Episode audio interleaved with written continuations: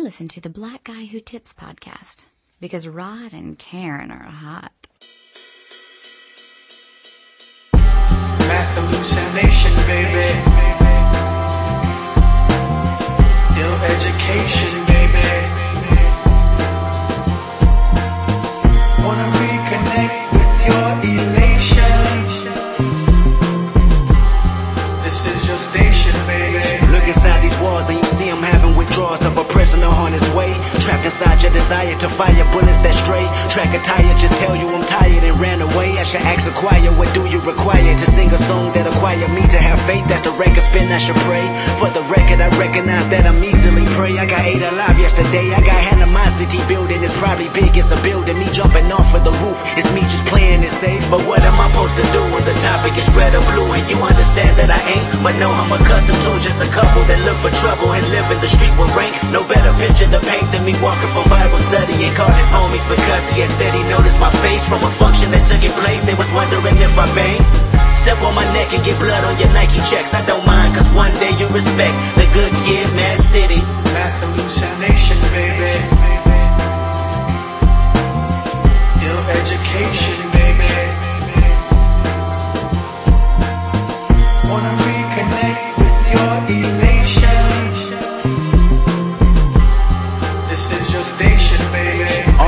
Strobe lights blinding me in my hindsight, finding me by myself. Promise me you can help. In all honesty, I got time to be copacetic until you had finally made decision to hold me against my will. It was like a head-on collision that folded me standing still. I could never pick out the difference in greater cop on the bill. Every time you clock in the morning, I feel you just wanna kill all my innocence while ignoring my purpose to persevere as a better person. I know you heard this and probably in fear, but what am I supposed to do when the blinking of red and blue flash from the top of your roof and your dog has to say roof and you ask lift up your shirt cause you wonder if a tattoo of affiliation can make it a pleasure to put me through game files, but that don't matter because the matter is racial profile. I heard them chatter, he's probably young, but I know that he's down. Step on his neck, it's hard as your bulletproof vest. He don't mind, you know we never respect the good kid, Mad City.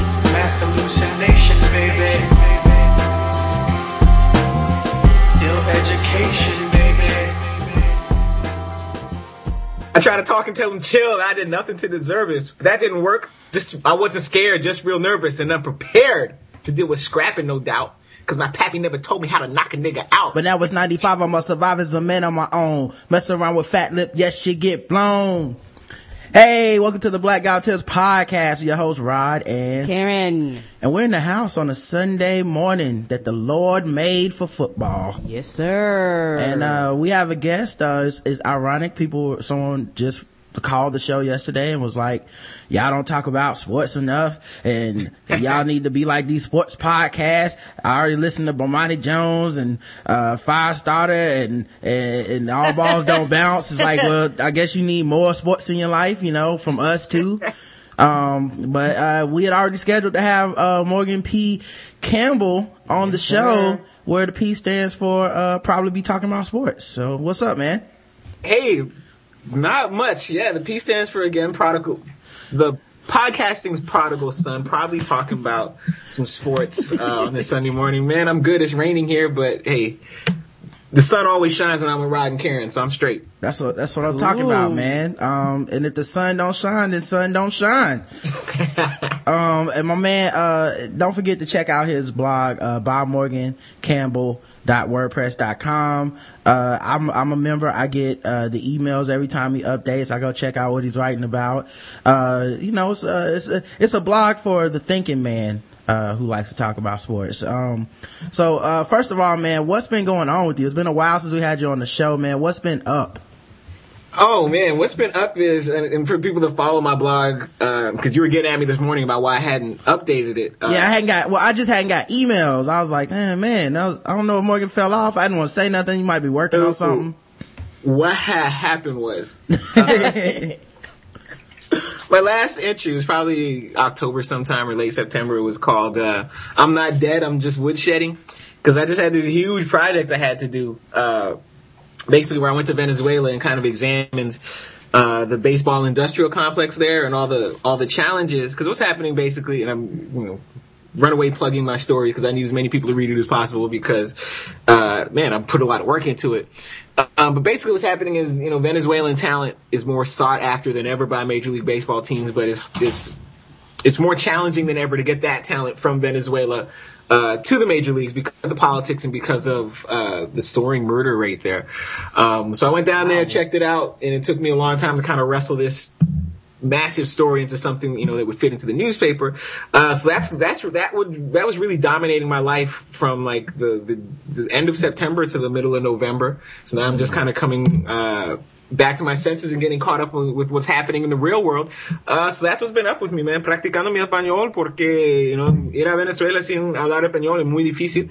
Um, and yeah, I'm back. I'm not gonna pretend to understand any of that. No, I'm, but, I'm just uh, glad you you you safe. That's all. Yeah, man. The, now, first of all, um, using uh, sports and industrial uh, complex. Um, I don't know if I've ever heard those words combined in a sports article No. before. Um, but uh, so you were in Venezuela. Yeah. Hey, man, what's it like down there, man? Where do you want me to start? Well, okay, for Leonard Brothers, I'll ask this because I'm sure he wants to know what's the hose like. okay, Venezuela is is is Venezuela is is home to the most stunning women and the most average looking men on the planet. I don't know how this works. Like a model when she walks down the street, and then the dudes are either just too fat or too skinny. They got acne, whatever it is. Because I would go down and like my friend, my female friends would be like, "Ooh, find me a good Venezuelan, find me a good looking Venezuelan man." I'm like, "Baby, I don't even want to let you. I don't even want to get your hopes up." But like, the, I, I don't know why this is, uh, but it is. Um, so that much is strange. Venezuela is also one of these countries where um, everything's offensive, so nothing's offensive.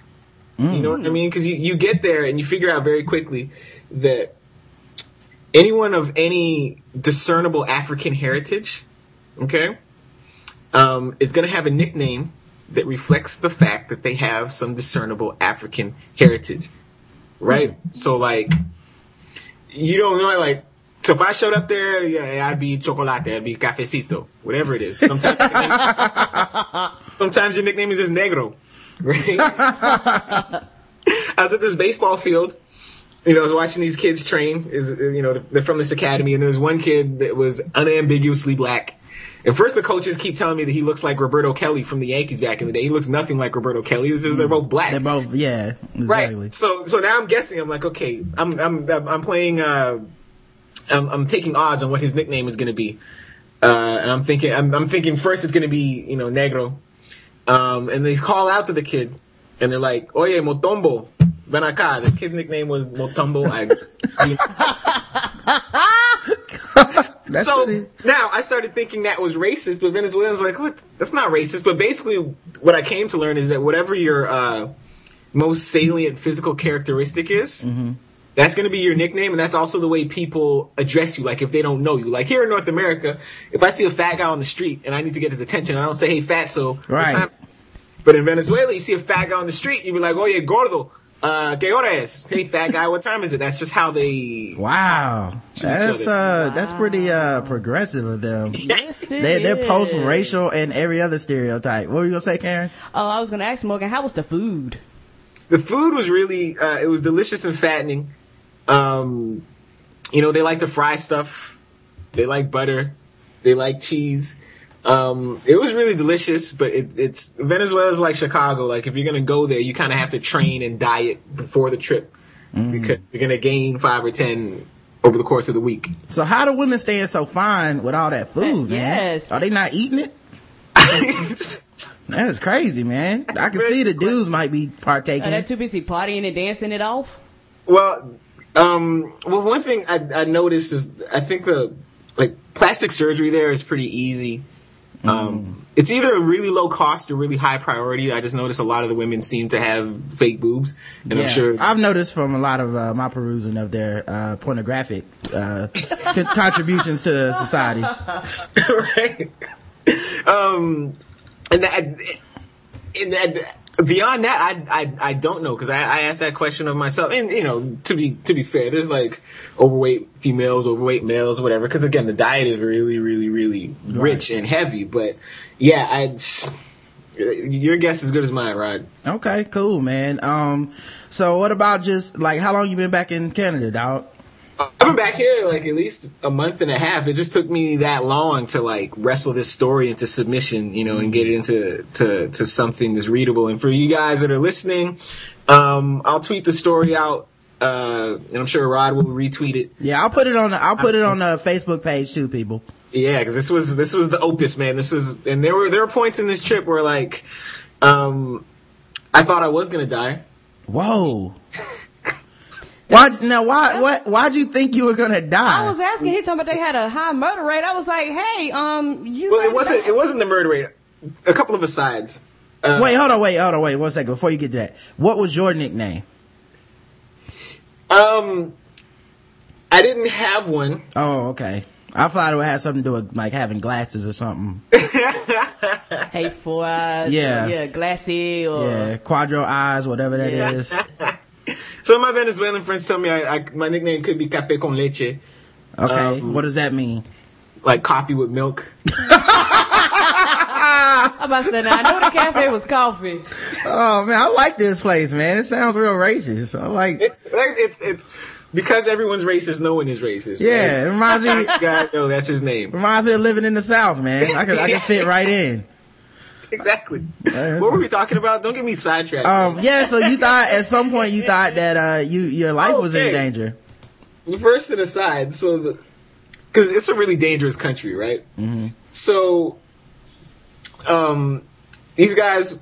So the first driver I had, this cat had like a he was like a black belt in karate. He was jacked. He was built like a brick wall. I'm like, oh, okay, it's like that. And then the second guy I had to ride with. Um, I'm asking because the, the baseball agent agent set me up with him. Uh, so I'm asking him. I asked him what he does for the company. He's like, "Oh, I just drive people around. I make sure they're safe." I'm like, "Oh, I don't imagine Leigh Steinberg has a guy driving people around, making sure they get from point A to point B without getting murdered." But it's Venezuela, right? Wow.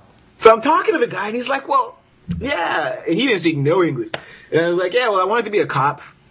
You know, but police don't make any money in Venezuela, and they don't. Like, you, you want to see the laziest, most apathetic cops, like, in the world?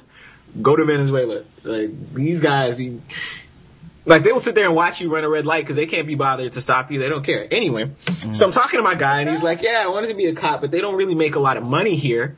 You know, so I decided to go into private security. And then he pats his hip. He's like, yeah, I've got my gun with me. Uh, so we'll be fine. And I was like, oh, okay.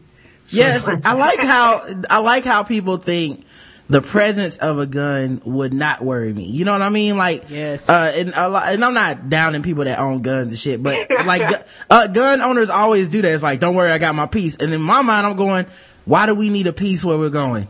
Yes. Like, I don't know what the, is going on at the destination, but the fact that the only reason you feel safe right now is that you do have a gun on you. It's like, Right. is this trip gonna end in the middle of Detroit or some shit? Like, I, I wanna, I might wanna get out No. now. That's right. Uh, I have never been so simultaneously uh, relieved and anguished as I was when this guy's like, "Yeah, I've got my gun with me." I was like, "Okay, that's good news, Where is it?" Right? Yes, the, do I need one? right, right. That's. I remember I was in my uh, car with my boy, man, and um, he we were about to go to uh this this uh basketball court, and uh, he's like, "Hey, man, get this thing out of the glove box." And I was like, "There's a gun in here." He's like, "Oh, don't worry, man, we're going to the court, man. We might need it." I was like, "I don't know if I want to play basketball this bad." No, I'm good. Cause if we ain't shooting at the ball, I don't want to go. Yeah, there's some safer places uh that we could go where we won't need this. That is insane, but the, exactly. But the, that was even the point I thought I was going to die. The point I thought I was going to die was when I was going back to Caracas with the same driver, the first driver, the black belt in karate. He's got this little. Because the other thing about Venezuela is like these private taxi drivers, they drive crappy cars. Because if you drive a nice car, people will, will carjack you. So they drive all these crappy cars, right? So he's in this little Chevy Aveo, um, and it smells like gasoline. So I'm like, yo, what's going on? How come your car's? He's like, yeah, I changed the gas pump last night. I don't know what's going on. So we drive. He gets gas. He checks back there. He's like, no, nothing's leaking. Everything's dry. I'm like, oh, okay. So we get on the road. Um, and the more we drive, the more this car starts to smell like gas. I have an Oh, appointment in. Caracas at like 1.30. It's already like 12 something. So he is flying down the highway. This car is filling with gas. Yoel's like, yeah, I'm getting a little bit dizzy. I'm like, oh my God, I'm going to die here on this road in Venezuela. And I looked at my BlackBerry. My BlackBerry was in a dead zone. I'm like, man, if we cra- when we crash this car, I won't even be able to like tweet people for help to use this international SOS uh, app To get So- you some help. I just put up a little BBM status message and I hope this goes through. I was like, people, pray for me. Seriously, if you don't hear from me, it's because I'm dead. Uh, But I survived. But that was, I really did think that was it for me, man. I didn't Good think I- grief. You yeah. gonna have that cartoon death where somebody gonna smoking and smoking the car some shit blow everybody up. Now, um, is is is kidnapping going on down there too, man? As an ignorant American, I don't know which places down there do the kidnapping and which ones don't. Yes, indeed. Yeah, it's um, I'm on the plane, flying down, uh, sitting next to this woman who is from Caracas but lives in Toronto. We're just making conversation. She's asking, we're talking about the city. so she's like, well, she's telling me these places to go in Caracas, right? And then she's like, well, um, you should go on a Sunday morning. And she's got this accent. Her English ain't perfect. She's like, go on a Sunday morning. She goes, uh, at that hour, those who would rob you are sleeping. I was like, oh, okay. It's like that. Um, but she was like, yeah, exactly. But she was like, she, she just mentioned having been kidnapped like it was really normal. She was just like, yeah, so when I got kidnapped, I was like, whoa, wait a minute. Yeah, see, that's the thing, man. I've heard, um, different like podcasts and news stories and stuff on the kidnapping industry. The fact that it's an industry, by the way. Yeah. Wow. Um, down, down there. And, and it's always sounds so routine that it's more scary that it's routine to people. Like I would be more shocked if the people were like, "Oh my god, I got kidnapped. This is crazy. I, I, this I can't believe this happened to me. It was traumatizing." But it's really like, "Oh yeah, yeah, I got kidnapped one time. You know, um, it happens." And uh, Yeah, I, I, I got free and they got me again. they got the I'm like, money, what? and uh, it was cool. But that, but really, honestly, that's how it is. Because she was like, because I was amazed. She was like, what's so amazing about that, man? My parents have been kidnapped twice. It's like, wow. okay.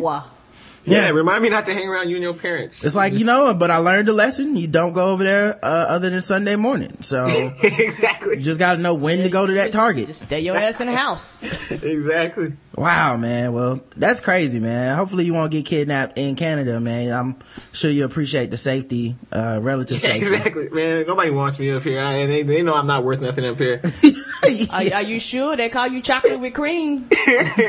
Coffee with cream. That'd be the lowest ransom ever, man. They'd be the kidnappers would be paying people to take me back. Um, and I guess, uh, now see, I didn't watch it, but, uh, I would be remiss if I didn't ask for all the people that are boxing fans. Uh, did you watch the fights last night? Uh, of course, I did. Um, Cotto and Trout.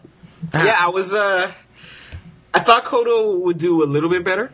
Um, he looked a little bit slow. It, it, it, you, you don't want to dismiss the guy because he's been such a um, he's been so valiant for so long. Um, but he was just a step slow in the beginning, you know, and he adjusted and he came on in the middle, but you know, Trout adjusted to the adjustment. Um, and Cotto just really could not deal with Trout's length, you know, and his strength. Um, and Cotto's one of these guys, even when he clearly loses a fight, he doesn't think he lost the fight, right? So they interviewed him after the fight. He's like, um, that's the people, what they think. I'm like, dude, you're the Puerto Rican. It's full of Puerto Ricans. Of course, the the stadium has 20,000 Puerto Ricans in it. Of course, they all think you won. They're not necessarily um, the most objective judges of what happened. Right. Yeah, go ask the people. But yeah, he got beat. Oh, Okay. Yeah, I, I saw people tweeting about it, but I got caught up in some other shit that people were talking about on Twitter and, um, I missed, completely missed all the fight action. Um, Yeah. Even though I probably would have watched last night. Um, alright, man. So, let's, uh, get into the podcast. Let's do This it. is the Black Guy Who Tips podcast and, uh, it's a comedy podcast we do three times a week. We being me and my wife. Um, and, uh, the motto of the show is nothing's wrong if it's funny. Um, you can find the show at theblackguywhotips.com and, uh, all the contact information is theblackguywhotips.com slash about. Uh, you can find this show on iTunes, Facebook, Podomatic, Stitcher Radio. Uh, someone hit me on Twitter yesterday and said, how do I find the show if I'm, if it's not on, if I don't want to go on iTunes? I was like, I say that shit every fucking episode, but hey, whatever, right? Your question was really important, fan. Donations. You can donate to the show by going to the right on the blackouttips.com and clicking the donate button. You can do recurring donation, one-time donations, completely up to you. Uh, it's a good time to get in because we have to renew our site, uh, stuff on the 9th of, Feb- of, of December. Um, you can also subscribe right there by putting your email in and you'll get a, uh, email, uh, putting your email address in and you'll get an email like every time we update the site. So, uh, you know, you'll know, you'll be ahead of the curve. You'll know, um, stuff like, that we announced that we're going to have an award show um, for the show. Um, you can also go to the store and you can check out our Tumblr, all from the blackouttips.com. The phone number, of course, is 704-557-0186. You can uh, call us and talk to us live Saturday mornings or leave us a voicemail throughout the week. Please make your voicemails under three minutes as everybody who submitted a voicemail this week so far will not be played on the show because y'all niggas can't follow rules. really, it cannot be that hard. Also, uh, even as someone who does a podcast that can be over two hours, n- nobody has four minutes of shit to say on a voicemail. Sorry. Three minutes is already a lot of fucking time. It really is. To talk un- uninterrupted. Yeah, I think if people, for those of you out there, let me give you a little tip. Actually sit down, write your thoughts out. Do little bullet points, write your thoughts out. I'm serious and get all your thoughts together. Don't be driving, don't be walking, don't be riding on the bus, don't be, you know, doing all these other things and talking to your friends. Just sit down and call and, and, and you can really get a lot yeah, in. that way you won't repeat yourself when you're trying to think of what your next point is. And, you know, also don't repeat yourself in general. We got it. Like the first time, the 17th time that you tell us something, um, is actually not relevant anymore. We, we, we're no longer on your side. It's like the first time you ask, what is oxtail and does it really come from the tail of an ox? That, that's hilarious. The 17th time in that same voicemail that you bring up that point, we're not going to be laughing. And, uh, that's not our fault. We're just human beings. Um, yeah, we love for you to call in. Just yeah. keep your stuff Keep- wrap it up. B. Yes. Wrap it up, B. Um, you can also email the show, the blackout tips at gmail.com. And that might help too because people have less tendency to repeat themselves in email because they just type that shit. So, And they can read it, yes. um, you can donate your account. Uh, if you don't, you're a racist. Uh, if you do, you're probably a racist because you listen to the show and we play guess the race. Um, the official weapon of the show is The taser. And an unofficial sport is bullet ball. and bullet ball extreme. yes, sir. And this podcast is double sponsored. This podcast is sponsored by the comedy feature film Found Betty, which is right now is out. Okay? It's not like Tyler Perry. It is actually out. No more of that. No more of that pre pre-order shit. You can get your shit right now. Pay for it now. It ships right now. It's only $17, which includes shipping. Or you can get the movie and a whole nother disc of bonus features for only $20. And that's three, that means $3 for the bonus features. And I suggest you do because these bonus features are always really funny. Uh, especially the blooper reels. Um, that Dexter and them have a good time on set. They do. And sometimes the shit that doesn't make the movie is just like so hilarious. It Um, is. but they also have interviews and deleted scenes on there. And if you like their award winning, uh, movie, Dirt Cheap Therapy, then you're gonna love this shit. Check it out at shadowdogproductions.com slash fb.html. Of course, this is already on the site, theblackguywhotips.com. Go check it out. I believe there's even a teaser trailer, uh, for, for some of this stuff. So just go click around, check out our sponsors on the site. Um, and we have another sponsor, and I forgot I need to have some sexy music. Yeah, some sexy music. All right, hold on. I'm working on it. Hold on. Let me see. Um, I'm gonna do this shit from memory. Hey. Let me turn the volume up on this shit real quick. There we go. Yeah, this yeah, this is the this is the song you sing when you having an aff- an affair with your sexual object. yes, y'all got a thing going on. Fellows and ladies, how goes it? Have you been thinking about surprising your lover with some type of sexy ass thing, object, or outfit? Well, you should be, or else you are a piece of scum, and that's why they're cheating on you. That's right. But you can get them back. All you have to do is go to adamandeve.com for a limited time only. You get 50% off of just about any item in the store. As long as you put in the code TBGWT. And that's it, Karen. All right, let's move on to the next thing. No, no, no. That's no. not it? No, no, no, no, no, no. That's No. not all, folks. No. You also get no. If you're gonna have an affair, let's go all out with the affair. right.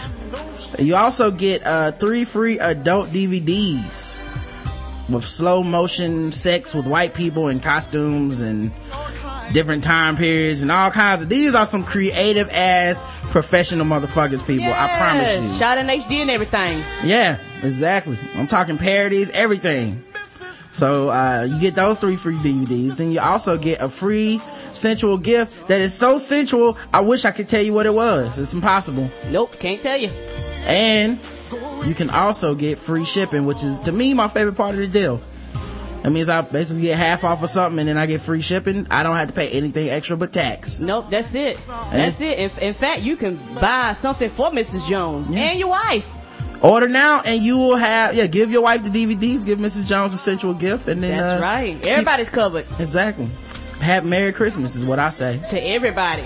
Uh, if you order now, it'll get there by Christmas. And also, you can also get uh, our undying appreciation because this is a good way to support the show. So make sure you do that. Put in the code TBGWT at the checkout for your uh, offer code, and you'll get 50% off of one item, free shipping, free DVDs of slow motion white people, and a free sensual gift that, if I told you about it, would violate all the legal rules of this agreement. Just put in the code TBGWT at checkout. Oh yeah, man. Yes, I like that. That's yes. That that's- every aunt with a Jheri curl's favorite song on Saturday. Yes, Mm. honey. If yes, to all you great aunts out there listening, you know they was like, "That's my jam, sing, Freddie, sing." Yeah, you know. They yeah. like, I like him when he was big. I like when he was skinny. I just love me some Freddie. Like that music takes me back to my childhood. When I hear that playing in my house, I just start cleaning up. Hell yes. Can't help myself. I'm like, this is what Aunt Linda would clean up to. Yes, I'd be mad, man. For real, that's how I know a lot of that old school shit. Not because I want to know but because my mom would do like the record player or the 8 track or the LP Yeah. or the 45, whatever the hell she, that's how I know what the shit is. Whatever the hell she had there, just play, and you ain't had no choice. Yeah, you just start out and it's like, yeah, um, I was gonna listen to some dramatics, but now I feel like vacuuming. And it's like, I don't know why. Yes. I've been conditioned. Even my conditioning is conditioned. Yes, it is. You be like, ah, Monday, Tuesday, Wednesday. Oh, shit. Now I gotta wake up and clean. It's Saturday love. right. Um, all right, man. We have random thoughts and shit to talk about. Uh, many of them. Um, the first thing I gotta say though, um, things happened on Twitter yesterday, and I want to talk about them. Um, because uh, some of them involve me. Um, the first things first. I woke up yesterday, and um, you know how when you're a little kid, like.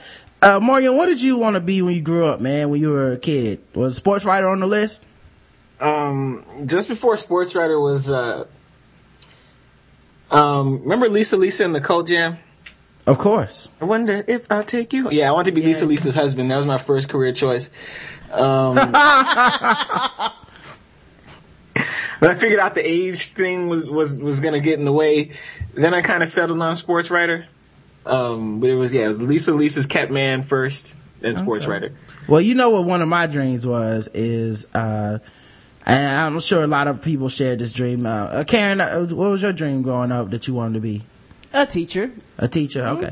Yeah, my dream was uh, pretty, uh, you know, pretty shoot for the stars. Uh, I dreamed that one day I would be an adult and I would be able to go to bed early on Friday night in order to wake up and take my car to the shop. And it was good to be living my dream, you know? like a lot of people in life, they don't achieve their dreams. I'm achieving mine. So I was waking up early on Saturday morning and, uh, you know, I, I tweeted something I, I thought was funny at the time. Um, I was like, uh, i if you think about your birth date and you go back 10 months, your parents were fucking then. Mm, good morning, you know? um, and so this dude, and I don't know what, I haven't even looked up what the meaning of his name was, but it's like the Socratic method is his, is his name. Um, sounds pretty complex, whatever the Socratic means. But, um, he said it's nine months. And, uh, I try not to let it ruin my Thanksgiving. And I said, nine months? Uh, were you a premature baby? And he was like, no, it's nine months. And I was like, uh, I don't, the stand, he's like, the standard pregnancy is 39 weeks. Now I didn't, I mean, keep in mind, this was a joke that I made. let's, let's start there. That's all. Ha ha. Joke. Ha So. I Wait, said, this, this is this is taking place at the car shop. This is taking place actually In before I even. This is taking shop. place in the bathroom before I even get ready to go to the car shop. Okay, Like, okay, You're gonna make me late. so, you know, I couldn't let it go. I was like, um, you can't do math well. That's about ten months. And it's thirty nine divided by four. That's nine months and three weeks, aka ten months. And he's like, well, some of the months are not uh 28 days or whatever. And I'm like, Oh, being all technical on you there, sir. yeah, and I said, but there aren't three weeks worth of extra days in that time period. Like, it, it might be a couple extra days here and a couple there, but it's not gonna add up to just three weeks. Like, now at this point, we're looking at like nine and a half, to which I would say, don't even, why would you even correct that? Not to mention all this to really derail a joke. It's, it's a simple joke. You know, it doesn't, it's not like it changes the whole punchline if it's nine months or ten months. It's, you know, I was like, don't refuse to be cool, man. You know, be cool. You're following me, not the other way around. Um, so he said, uh, I'm waiting for a train and nobody else is awake. So that's why he responded to me. And I said, but that isn't what makes you be a dick. a lot of people with nothing to do. It doesn't mean they have to try to fuck up somebody's simple ass joke. Um, and I said, uh, this nigga goes to comedy shows and corrects comedians too. Like, excuse me, but not all black people have bad credit, sir. not all white people dance like that. Have you seen Justin Timberlake? He can really dance, sir. Yeah. I was like, what's up with all this negativity at 8 a.m., man? It's too early for this shit. And, um, and then that's when other people joined in. They saw I was having issues with this guy. My man Phenom Black said, you're wrong, Rod. This is the perfect universe and everyone gives birth at exactly 39 weeks, sir. Even men. I said it's always exactly 39 weeks to the day. Yes. Um, and so, uh, I said, uh, is, uh, and the guy was like, well, why are you taking this so serious? It's, it's just, it's, it's just numbers and, and it's, and it's just, uh, Twitter or something. I was like, but you hit me up to correct me. Yes, I was minding my business. You came over here, sir. Yeah. They're like, doesn't that always apply? If, if it's not that serious, wouldn't you just read the comment and go, okay, Okay. it's obviously a joke. It's not serious. And keep going. Yes. I said, you're being the negative to my joke. It's a fucking joke, man. I You did my, the joke down. I did my imitation of him. It's actually 9.37854 months. Don't, to the pie. yeah. And then people started contributing with, uh, uh, Jigga the Ghost said, excuse me, Dave Chappelle, but monkeys can't really jack you off. And, uh, that's right. That was the key lynch point of that bit, and it can't happen. Um, someone else said, uh, a lot of OBGYNs will tell you that it's 40 weeks. So now, you know, I'm looking even more, more right. And I, I responded to that and said, also, I was making a 140 character joke. So I didn't have time for it. Just think about to nine to 10 months. So actually 39 weeks is You the ran out of gestation space, period, uh, depending on, uh, what time of the year, because if February is involved, That's then, about uh, eight tweets. No. you know um and uh brandon said that uh the one extra week in the womb is why we have gingers so oh. i'm basically saying that the world is full of ginger kids and i said yeah that that one extra week is extreme too a lot of mountain dew x game types are born then that would explain Shaun White because he's a ginger kid um so the guy goes, I didn't realize it'd be a big, that big a deal. To be honest, at this point I'm just joking. So like, I think it's weird because people think if you spend a lot of time joking something that it's a big deal, but it's not. I Nope. live in a state of making jokes all the time. Like, now this has become fun again for me because you tried to ruin my fun, but now I'm having more fun laughing at you. It, it's not a big deal at all. Like I wasn't mad at this guy or nothing. It was just, it was now it was, the joke was running on and people were helping out. And uh, he said jokes and numbers aren't that serious. And I said, but that's my point. You can't stole take, your point. You stole your joy, then he stole your point. he tried to take my point away from me. Like that's the point of these jokes is that it's not serious. Uh, Jenna Sangria said, don't joke about pregnancy, man. Twitter gets mad. Apparently the only thing you can joke about on here is beating women and booze. I, I told her I'm still learning every day. You still, you know, every day you try to get a little do. better. Yes. Um, Brandon brought up that the Noah's Ark, um, uh, that, that because of, uh, he, he brought up some joke about how, um, because of, um, what was it? I still can't believe Noah's Ark only had two of every animal and somehow we consider incest a bad thing. and, um, I said, um, uh, unicorns were not down with that shit, bruh. nope. That's why they're extinct. Yeah. Um, and so, uh, Bill Beatty, he, Mr. Bill, he, he put in, uh, some science into the, cause, you know, we are getting a little out of hand with the jokes. He said, all I know is if you drink brown liquor, you get girls, drink clear liquor, you get boys, science. yeah, exactly, man. And so then, uh, for the last straw, I guess, um, I went into his timeline and started correcting his tweets. Oh. So I went and found what he was tweeting about. You know what, man? Don't troll me. And this, I'm always holding in my inner asshole anyway. And then some people give you an excuse to let off. It's not my fault. Leave me I'm alone. upset that I missed this, man. Um, it said, I said, uh, you're not, he said, um, I'm at Newark Penn Station, New Jersey, Foursquare. He was, you know, giving a location. And I responded, you're not at Penn Station, you're in Penn Station.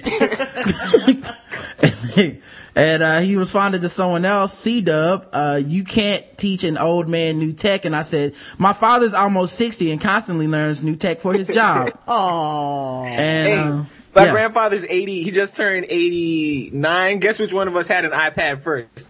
Exactly. It wasn't me. Exactly. Hey, So- was it you? Sorry, Socratic method, but life has proven you wrong yet again, sir. Uh, and then he said, ha, the deputy director is barging in right after that. Oh, well, it's the thought that counts. And I responded, it's actions. Um, that's what actually counts. And, uh, then he blocked me. so, uh, then I was, I felt fine enough to go to the car shop. So, I was just like, I didn't know this was going on either, Morgan. Next thing I know, I was like, okay, you ready to go? I was like, okay. I, I didn't. I, People hey. always trying to fuck up my party, man. Let me party, man. I don't enjoy being in Twitter fights, but I enjoy being the third man into Twitter fights. Yeah. And I wish I had known, Rod, because usually I've done it before. I'd jump in on that. Yeah, Morgan always has some timely stuff to add to, to, to a discussion. Yes, he does. I mean, the thing to me that's funny is like, I'm, I'm clearly just joking. And it's not like, it's, it, I would, the same thing has happened to me with my family all the time. Like, that's my mm-hmm. family is like, you say something fucked up or stupid and then we all joke on you and then that's just life. Like, you don't walk out the house like, fuck mom and dad. Making jokes about me.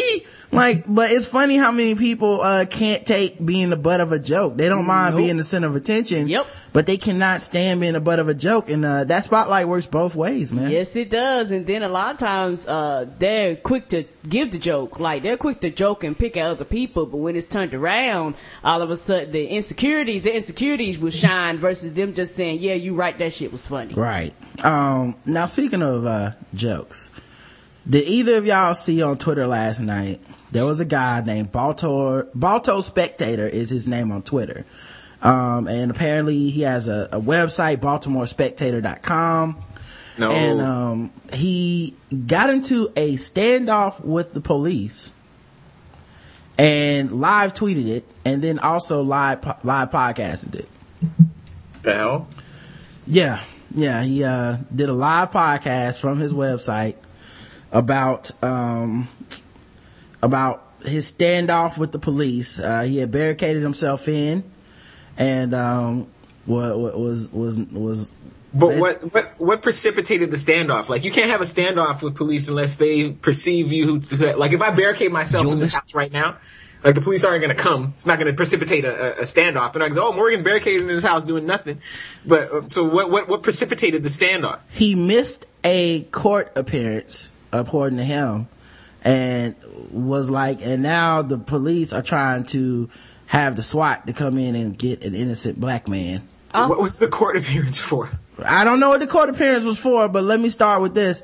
You missed the court appearance. You already broke the law. Yes, you did. I just want to start with that. Like, he's like, get on my side. It's like, uh, nigga, you don't have a side. You No, show no. up at the court office Ain't, and, ain't, uh, ain't that contempt? Not contempt for court, but ain't that when you like uh they can put out a uh, thing for your yeah, arrest? they can put out a warrant for your arrest Yes. immediately. Yeah.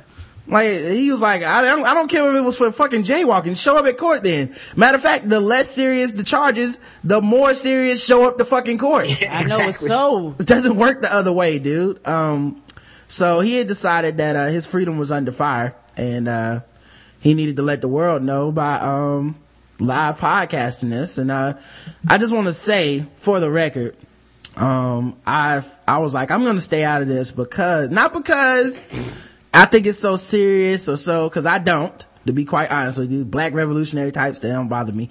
Uh, and I don't jump on their side just cause they black. Um, but, uh, it, I was like, I'm gonna stay out of this because if this shit turns from, uh, hilarious podcast and everybody's joking on how absurd this is into suicide by cop, y'all are gonna act like it's not funny anymore. And, uh, I'm not. It's still funny. It's funnier if this nigga dies fucking with these cops. Like, the cops are having a standoff with you and you are podcasting live their side of the conversation with yours as you talk to these cops. And by, and I'm gonna say, and it went on so long that it got funny. Like it's, Yes, it's one of those, si- it's one of those situations where it wouldn't be funny if it was like a 10 minute conversation. And you're like, man, just, I hope everybody's okay. But on hour three, it's like, you know what, man? Fuck this dude. Bre- breach. Kick the door open. And, Fuck him. And and the the funniest part is that the uh the dude he was talking to was the nicest white dude ever. That dude was doing his fucking job. That dude was like, "Yes, sir. Whatever you want, sir. It's not gonna be a problem, sir." I Yeah. was like, and he was like thanking him and stuff. I was like. He's mad that he has to be up at midnight talking to you versus at home sleep with his child and his kids. Yeah, man. So, um, I was, I was like, I wasn't gonna live tweet it or talk about it. And then, uh, I got bored and I was like, fuck it, I will. And this is what kept me from watching foot, uh, the fight last night or football. I just listened to this shit, um, because it was so good. Um, and, uh, basically, and plus enough people tweeted about it that I went and listened to it. Cause I didn't know it was a live podcast. So I started, um, So this guy's in his house. I'm trying to figure out where he's, barricaded. He's in his house, barricaded or apartment, barricaded in, doing a live podcast, and on the phone, as he podcasts, is the police officer. And that's what he's podcasting, his conversation between him and the police officer. Yes, did want him to get off the phone. Talking about, no, I ain't gonna do this. Wait a minute, wait a minute. You know what? You know what, officer, officer? Let me, you know, let me go outside. Let me put my keys in my pocket. Don't be tackling me. You know, my back kind of bad. You know, Yeah. you know, I, I, I don't want to get hurt. You know, I don't want to have to sue y'all. You know, if y'all do something, I, you know, there ain't nothing I can do about it. But I will let y'all know I'm gonna sue. Wait a minute, wait a minute. I got to go pee. Wait a minute. Let me take you in the bathroom with me while I go pee. you know, cause if I, cause, cause if I don't, y'all might kick my door in. You know, and then, uh, wait, wait a minute. Let, let, let me sign off. Wait a minute. No, I'm not signing off with y'all out there. You know, I, uh, uh, uh, wait a minute. I got to update on my Twitter feed. Hold on, hold, hold, hold hold on, hold on, um, um, dude. I got on the phone. Yeah, dog. I'm doing okay. All right. I'm back with you. Yeah, um, yeah, I want y'all to know I'm recording. This is live for the world to hear. You know, shout out to all my fans. Shout out to Roland Martin out there. You was like, what, what, what, what kind of fucking stand up Um, is this? Like, yeah, Okay, you know what? I did see a, a, uh some strange standoff Baltimore Roland Martin tweet. Now it all, now that Kay said that, that part makes sense. This guy realized how lucky he was that they didn't actually just bust his door down and, and beat him up. yeah, that, this, let's just say this was never an episode of The Wire. Okay. Right. Like, it would have been the shortest episode ever. like, damn, McNulty shot a dude? Can't believe, can't believe Herc tackled that dude like that. Um, but, uh, on his website, he says the mission to deliver quote unquote truth to the masses is supported by kind and generous donations of readers. Now, why he would put truth to the masses in quotes on his own site, I don't know. I think that tells you everything you need to hear. right. I don't know what that means. He's like, One of those words in there is not true. It might be truth that's not true. It might be to the masses it's not true. It might be delivered. He might have all the truth there. yes. This doesn't feel like delivering it. No. I just like that he put his own, he put his own shit in quotes, like he was being sarcastic with his own, his own message. That's like saying there's nothing wrong if it's quote unquote funny or the black guy who tells. Yeah, yeah, Like, oh, what? Yes, and and Roger, did you tweet like uh, we ought to have the police officers on the black guy who tips? Well, I'll get to my tweets. Okay. I'm gonna talk about that, but I, I want to set it up first. Um, so yeah, he's delivering truth to the masses on his website. Um, uh, kind of ha- hastily put together. Um, but uh, basically, he's gonna bring down the government. Um, from uh, BaltimoreSpectator.com do live, uh, do live podcasting. through through. Podcasting is doing big things, y'all. Big big things. through live podcasting. It's time to take out the man, you know, and, uh, you really can't be mad at dude. Um, but, um, so yeah, he gets, I, I tune in and right when I tune in, he's talking to the officer and, um, the, he's telling the officer like, I'm gonna come out in a minute. I just need to set up some last minute things. And, uh, after I set those things up, uh, I'll be able to come out. Is that correct? And the guy's on the phone like, yes. He's like, okay, all right, just give me a second. And I also feel like I might have to use the bathroom, uh, before I let come out. And I'm gonna, now can I also, can you guys come in here? And he's like, No, no, we can't come in there. for You our own safety. That's right. He's like, he's like, okay, okay, understood. Uh, but you gotta realize that's not cool, bro. You might be trying to kill me. You might be trying, I'm like, what? Like, who is this dude that needs to be brought down? Mr. James MacArthur, man. So much. Yeah, like that the Baltimore police would bring, like, if you're not live tweeting this, so yeah, we gonna kill you. Yeah, and, and then he had nerve to say, you know, my, my, my fans have told me y'all done cleared the streets. I was like, yes, they gotta have a perimeter around you. They can't have people standing outside around Yeah, your like, house. and he goes, that's not cool, bro. Now there's no witnesses. I'm like, what? Right. Except for everyone listening to this fucking podcast. Um, so I found him on Twitter. Uh, he was Balto Spectator. Hold on, sorry, hold on, because I just, I just uh, Went to his sorry. site. Yeah, automatically Look up plays. site, and you know what? Given what you said about this guy, the least surprising thing is to learn that this cat has some audio that pulls up on his site automatically that Yeah. does not even give you a choice. Secondly, About- secondly, secondly surprising thing that he has dreads. Just saying. Just saying. Just saying. Um, so uh, I went and found him on Twitter and then I made some fake retweets. Uh, I went, uh, retweet Balto Spectator. I'll be out when I feel like it. and then I added the Balti- then I added the Baltimore PD to it and said, "Hey, young, follow us back so we can DM you real quick." And then I said, "Do it, dog." um, I was like, uh, I know these cops sitting up here like, man, this Clippers game started four minutes ago though. Cause he was supposed to be out at 1030 and he was taking his fucking time. Um, and, uh, he was talking to these cops, man. Like Morgan, the way he talked to cops, I've never heard a black man talk to cops Me before. either. Uh, He must have known something we didn't. Yeah, I didn't know you, uh, I didn't know you could do that. Like I wanted either. I don't to, run around provoking cops. Right? Yes, I want to say, sir, what is your secret? when I get a ticket now, I want to try this. It's like, can you show me your license and registration? No. Uh, well, I, I don't feel that's cool, bro. Um, first No. things first. You, uh, you, you are not live streaming on Ustream, the black guy who tips, so you liable to get shot, sir. well, I just like that. Also, he was insulting the cop as the cop was helping him. It's Yes, the nicest was. cop on earth. He's like, all right, man. So, uh, listen, we just want everyone to be out of there, everyone to be safe. We don't want anybody to be hurt. He's like, well, I wish some of your brothers shared the same thing all the time because, you know, that's the problem with y'all. I'm like, nigga, I'm trying to help you.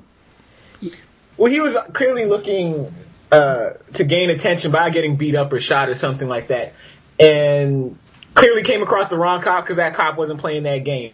Yeah. he just kept trying to go with the guy. It's like it's like when the cop runs up on you and wants you to do something to get yourself arrested. This cat, man. Yeah, I, I was like, uh, be honest, yo. If- if Everybody watching this, if you were a cop, you would at least shoot this dude in the knee. Like, I would minimum. probably- Punch him in the Hit eye, something. Yeah, like I've never understood police brutality really until last night. Cause I, there's no way I'm letting this dude get back to the station without at least something to the ribs, dude. like minimum, I'm billy clubbing this dude in his balls or something. And because he has made me miss the SEC championship. And Yes, the Alabama game and all that stuff. Y'all in there sitting. I know they was uh who was it? I think it was Chris was saying that the uh, SWAT team was in the in the van playing Madden and shit, getting Yeah. angry, going, when is they when is they gonna let us shoot, just shoot the he was like and the home?" least dangerous standoff ever. Like he just only thing he had was the power of Spreecast or whatever the fuck he was using. um, he also said something about his computer was taking too long to do what he needed to do. Um, and he should have got a Mac and made a joke. And, uh, I was like, that's the worst Mac advertisement ever. Yes, it is. Steve Jobs don't want to be a part of that shit. It's like having a standoff with the police. Oh, that also could have been a good Snickers ad. Not going anywhere for a while. Just- Grab a Snickers. yeah. um, and then, uh, he also said, uh, the, the officer said, I can't wait to talk to you outside. And I said, translation, I'm gonna knee you in the nuts so hard. You know what? I want I wanted to get that officer an award because Yeah. I because I don't know what I'm assuming the dude the dude sounded white. Y'all, that was the nicest white dude I've ever heard. It was extreme patience, but you know what I was thinking about, right? I was thinking about this at the end of the whole thing. That is the easiest night a Baltimore police officer has had in a long time. that is very true. like I, I didn't act, like at first I was like, oh man, how good is this guy? Then I was like, you know what? There's no fucking danger here. All he's doing is talking to this dude on the phone. He probably is hoping he keeps talking. It's like, good. This Yes, keeps me I'm from. getting I'm getting time and a half for this. I- Great. right. I won't be dealing with any corner boys tonight. I can just keep it simple. Won't be breaking no sweat on this one. Yeah, man. Um, but yeah, I feel bad for all the innocent black men in Baltimore that's gonna catch that extra elbow to the ribs. Uh, yes, because of this dude. the next yes. 72 hours, 72 hours is gonna be like, come here, boy. like, oh man, it's cause that dude ain't it. Um, did he say he was gonna take a piss? Uh, but at this point, he was so past the deadline for when they were supposed to breach the door. I was like, he's probably gonna take a shower, shave, shit, put relaxer in his hair. Wash it out, condition it, Yeah. dye it, bleach it. Oh, he would never put a relaxer in his hair. He got locks, man. Yeah, that's true. That's true. And plus, at this point, man, like it, he's unarrestable because, Right. like, I'm never going through this again if I'm a cop. Like, I only I can either kill him or that's it. Like, no more standoffs. Like, if I see this dude walking down the street and he's like doing a crime, if, if it's jaywalking, I just gotta let it go. You know what though? But there is something to be said for that. Um, here and just like in your day to day life, if you just make yourself as difficult to deal with as possible on simple interactions, simple transactions, you'll get what you want. Because people just don't have the energy to tell you no. I agree. No, True. you know, they know. You know what? Can I ask him to um, pass the butter? Uh, it's going to be much too much work because he's going to argue with me for three hours before he passes the butter. Man, I'll get the butter myself. And you just always get what you want. Yeah, he made himself so annoying that he's unarrestable. like I would never do that. Um, and then I did some more fake retweets. Um, well, actually, he gave somebody a couple people shout outs on his uh that were tweeting him. So I decided I wanted to shout out, so I started tweeting them too. And I said, uh, retweet this if you have to pee, but the cops be outside tripping. He didn't. He didn't retweet that, and uh, he he was not agreeing with that one. Um, and he had to, um, he had to, he said he had to pee and he was gonna go away for a second. And I said, don't trust, can't trust it, man. They probably still lying. Don't come out yet. Let's keep it going. Cause everybody was like, just end it. Get it. I don't care how it is. I was like, no, I want more of this. Um, I said, take the mic in the bathroom with you just in case, bruh. Can't be too safe. And, uh, he also ignored that. He told the officer he was gonna shake hands when he came out. I was like, hopefully he washes those hands I hope so too. taking that piss. Um, and, uh, my, our girl Rice, um, she said if enough people back him, cause he kept talking about the people and how we needed to back him and support him. She said, then what? He won't be a crazy person who threatened the police. What? That doesn't change a thing. And I said, well, if enough of us retweet him, that makes him immune to bullets. So just, just keep retweeting him and, um, It'll be fine. Uh, I did a fake Baltimore PD retweet. I said, retweet this if you feel like tasing the niggas ball sacks tonight. oh Lord. Nobody retweeted that, so guess. Of course, you know they got that in their feed. They was like, delete this, block him. And uh, this is what Karen was talking about. I said that the, the Baltimore police were the, police were the best uh, podcast guest ever. I wonder how we can get him on the blackout tips. He was. Yeah, he was really, uh, he laughed at all the jokes. He was a really good guy.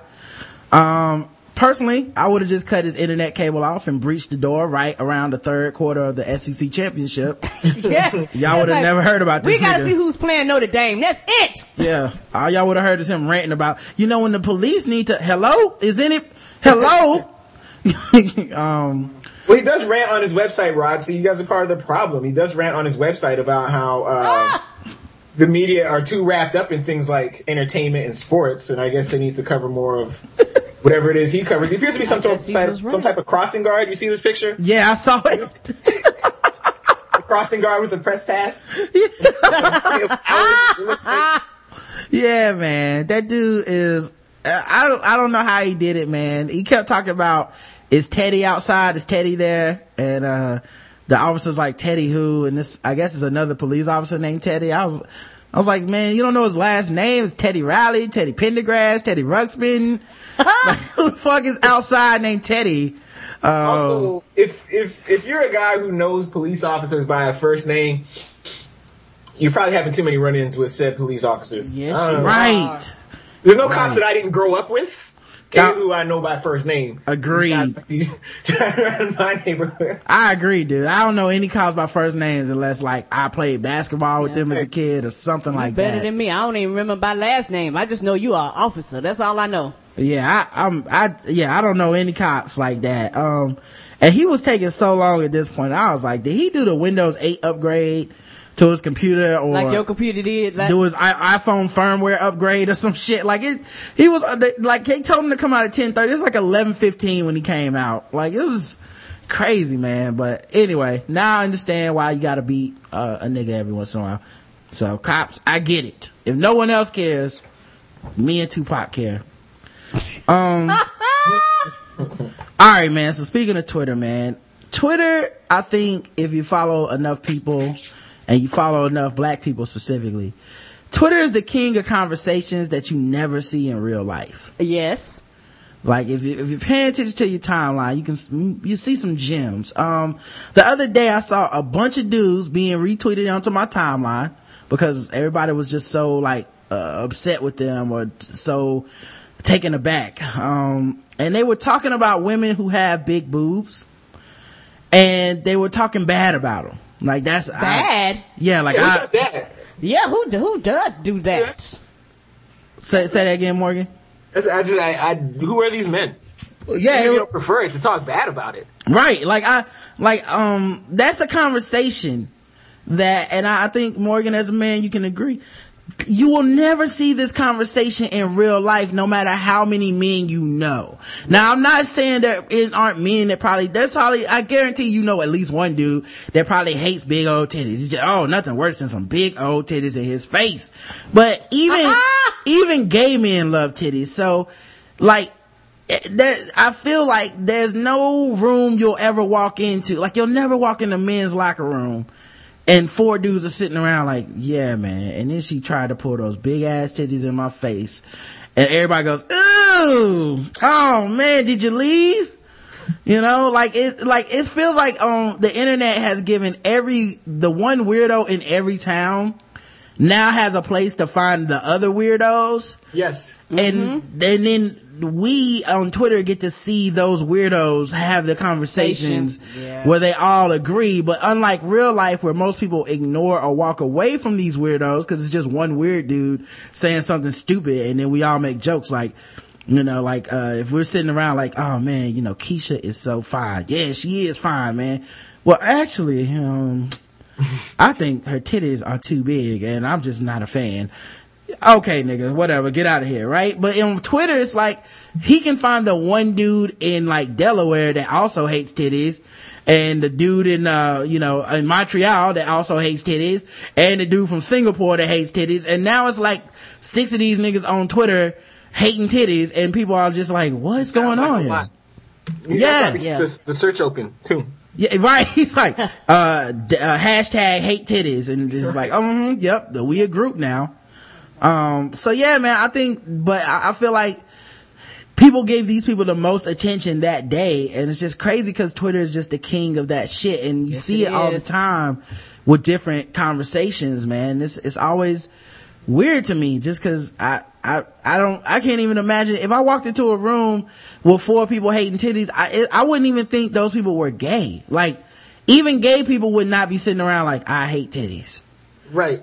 This is, I don't know, man. Twitter. It's the greatest. Well, it's one of these things, and there's certain because there's certain things, certain times I sit down, I'm, I'm about to tweet something, then I say to myself, you know what, that's not worth tweeting, right. and I don't tweet it. But there are certain people, and this is kind of what Twitter fosters, right? Is this Right. idea that everything you say um, is worthy of being said out loud, and like for most of us, that's not true. I don't know anyone Yeah, that's who's true. that smart and that wise and that brilliant and that insightful that every freaking thought that crosses their mind is worth being expressed verbally. Some stuff you just got to keep to yourself, in spite of the fact that your tweet deck is chirping. Yeah, But- you have to save those for the Ah. podcast. exactly. Like um the other thing too like uh, uh last night i saw somebody else tweeting about like uh, they were asking everybody like um so what do you you know what what do you think about um when when you're dating someone and it doesn't fit and, da, da, and i was like how come nobody in these relationship expert people how come nobody talks about the people that are dating mr right and mrs right it's always about the bad fits. Nobody want to talk about the people that are happy and doing well. Nobody ever approaches. boring and, and you, Right. you, wouldn't- you can't debate about that. Nobody approaches me and Karen to do a podcast on relationships. Why? Because it's boring. It's like, uh, well, uh, what do you do when, uh, you know, she comes home late and she doesn't call? Why would she do that? Do you beat her or smack her? I don't know. I mean, I, don't know. understand. Do you cuss her out? Do you, you know, make Right. her pay for everything? I guess we would just t- uh, text her and uh, ask, "What's is everything okay?" No, that's not fun. Well, no, uh, no. What you're supposed to do is uh, it's be irrational and Yeah, right. illogical. Right. Make my show more entertaining by doing some crazy shit. Um, but yeah, man, it's, it's weird. Nobody wants to talk about that shit. Um, Because the people in crappy relationships don't want to have uh, strong relationships thrown in their face. yeah, Right. I'm just saying, discuss it. Right. Nah. Like, like we don't even get approached. Like, no, and I'm not just saying us exclusively. Anyone that appears to just be doing well in a relationship, nobody gives a fuck about that person's opinion or anything. It's like, And they'll dismiss it if you try to give them rational and logical things. You're like, hey, that makes no sense. Fuck you! You don't know what you're Yeah. talking about. Oh, okay. yeah, that nobody- works for you, but not for my situation. I'm unique. right, exactly. Um, my Yeah. vagina is one of a kind. Yeah, and yeah, it's like a You- snowflake. Yeah, you uniquely crazy. Yes. um so I also I saw an article titled uh why are mean people so attractive the other day and uh I, I I didn't even read the article I knew the. I knew the answer without even reading it uh it's because the author of the article has low self-esteem like like whoever wrote that just put that out there as like a general rule like mean people are attractive it's like uh to you yes, to me, that's a turnoff. yeah mean people get like five shades uglier to me it's like oh you mean I know it's so. I thought you looked good across the room, but no. No. Like, get your mean ass out of my fucking Uh, face. What? I know it's so. Um, now I don't know what, if this happens in sports. Matter of fact, this might be the only place that this happens, but, um, like I was listening to an interview and they were talking to a rapper the other day and, um, the rapper was, you know, they were asking him like, what do you listen to? And I'm, I, I would even be willing to venture to say this only happens to rap music also. But, uh, the rapper was like, um, I don't listen to any current rap. And I don't get that. Like, why wouldn't you listen to current rap? It's your fucking job. Who was the rapper?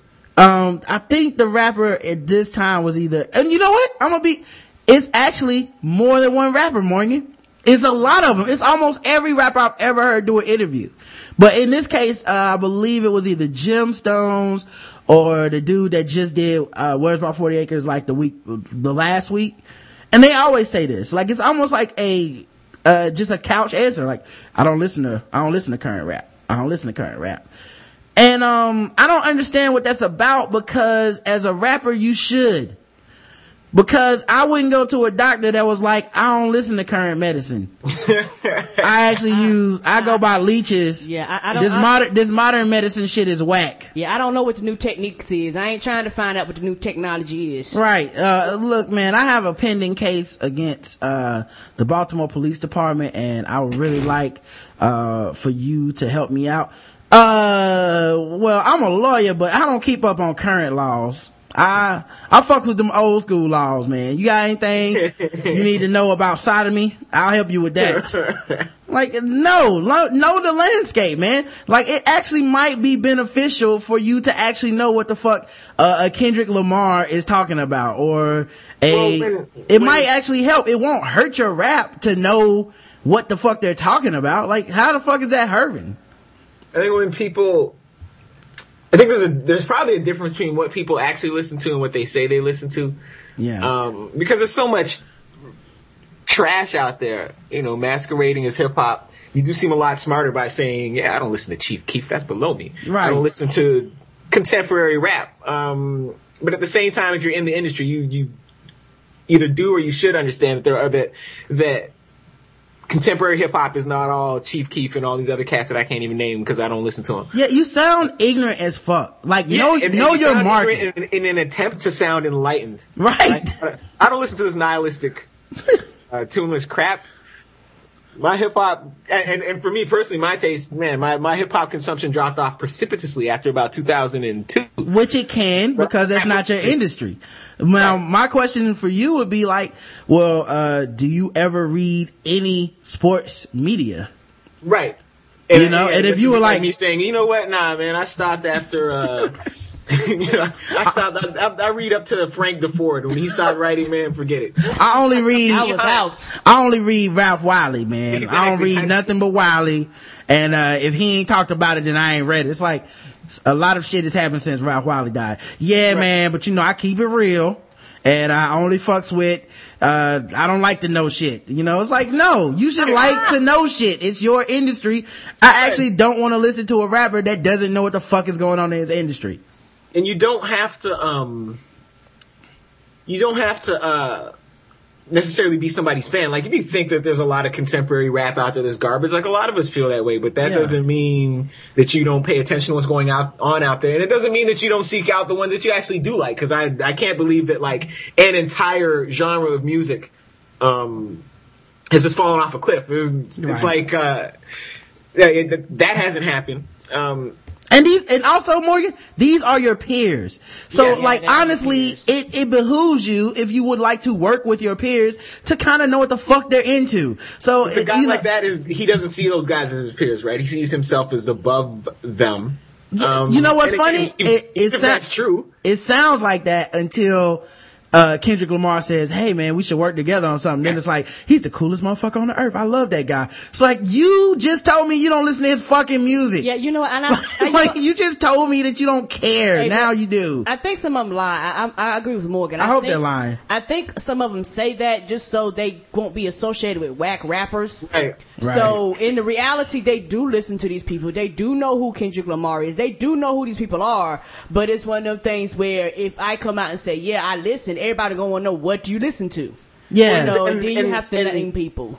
And I'm pro I'm profiling here, but I bet you if I listen to his music, I'm sure a lot of his lyrics are like a conscious reaction to the rest of the crap that's out there. That's the other thing. Like So, so you can't tell me you don't listen Right. because you're here talking about how it sucks and how you're better. Like Talib Kweli is the worst for that, by the way, is, um, Tal- as much as I, I fuck with Talib, he a real nigga and I, I get it, but Talib is the worst for doing these like shady ass disses to the industry and all these whack rappers, but he won't ever admit that he listens to that music or that he, uh, thinks that they're whack. So it's like, it's like he's in this quasi state where he's like, and these whack rappers need to stop rapping about this. And it's like, okay, cool. So who are you talking about then? Well, you know what? I like everybody and, uh, I listen to everything and, uh, I actually think people need to leave Soulja Boy alone. It's like, well, if you listen to your lyrics, it kind of sounds like you're talking shit about Soulja Boy and his thoughtless music.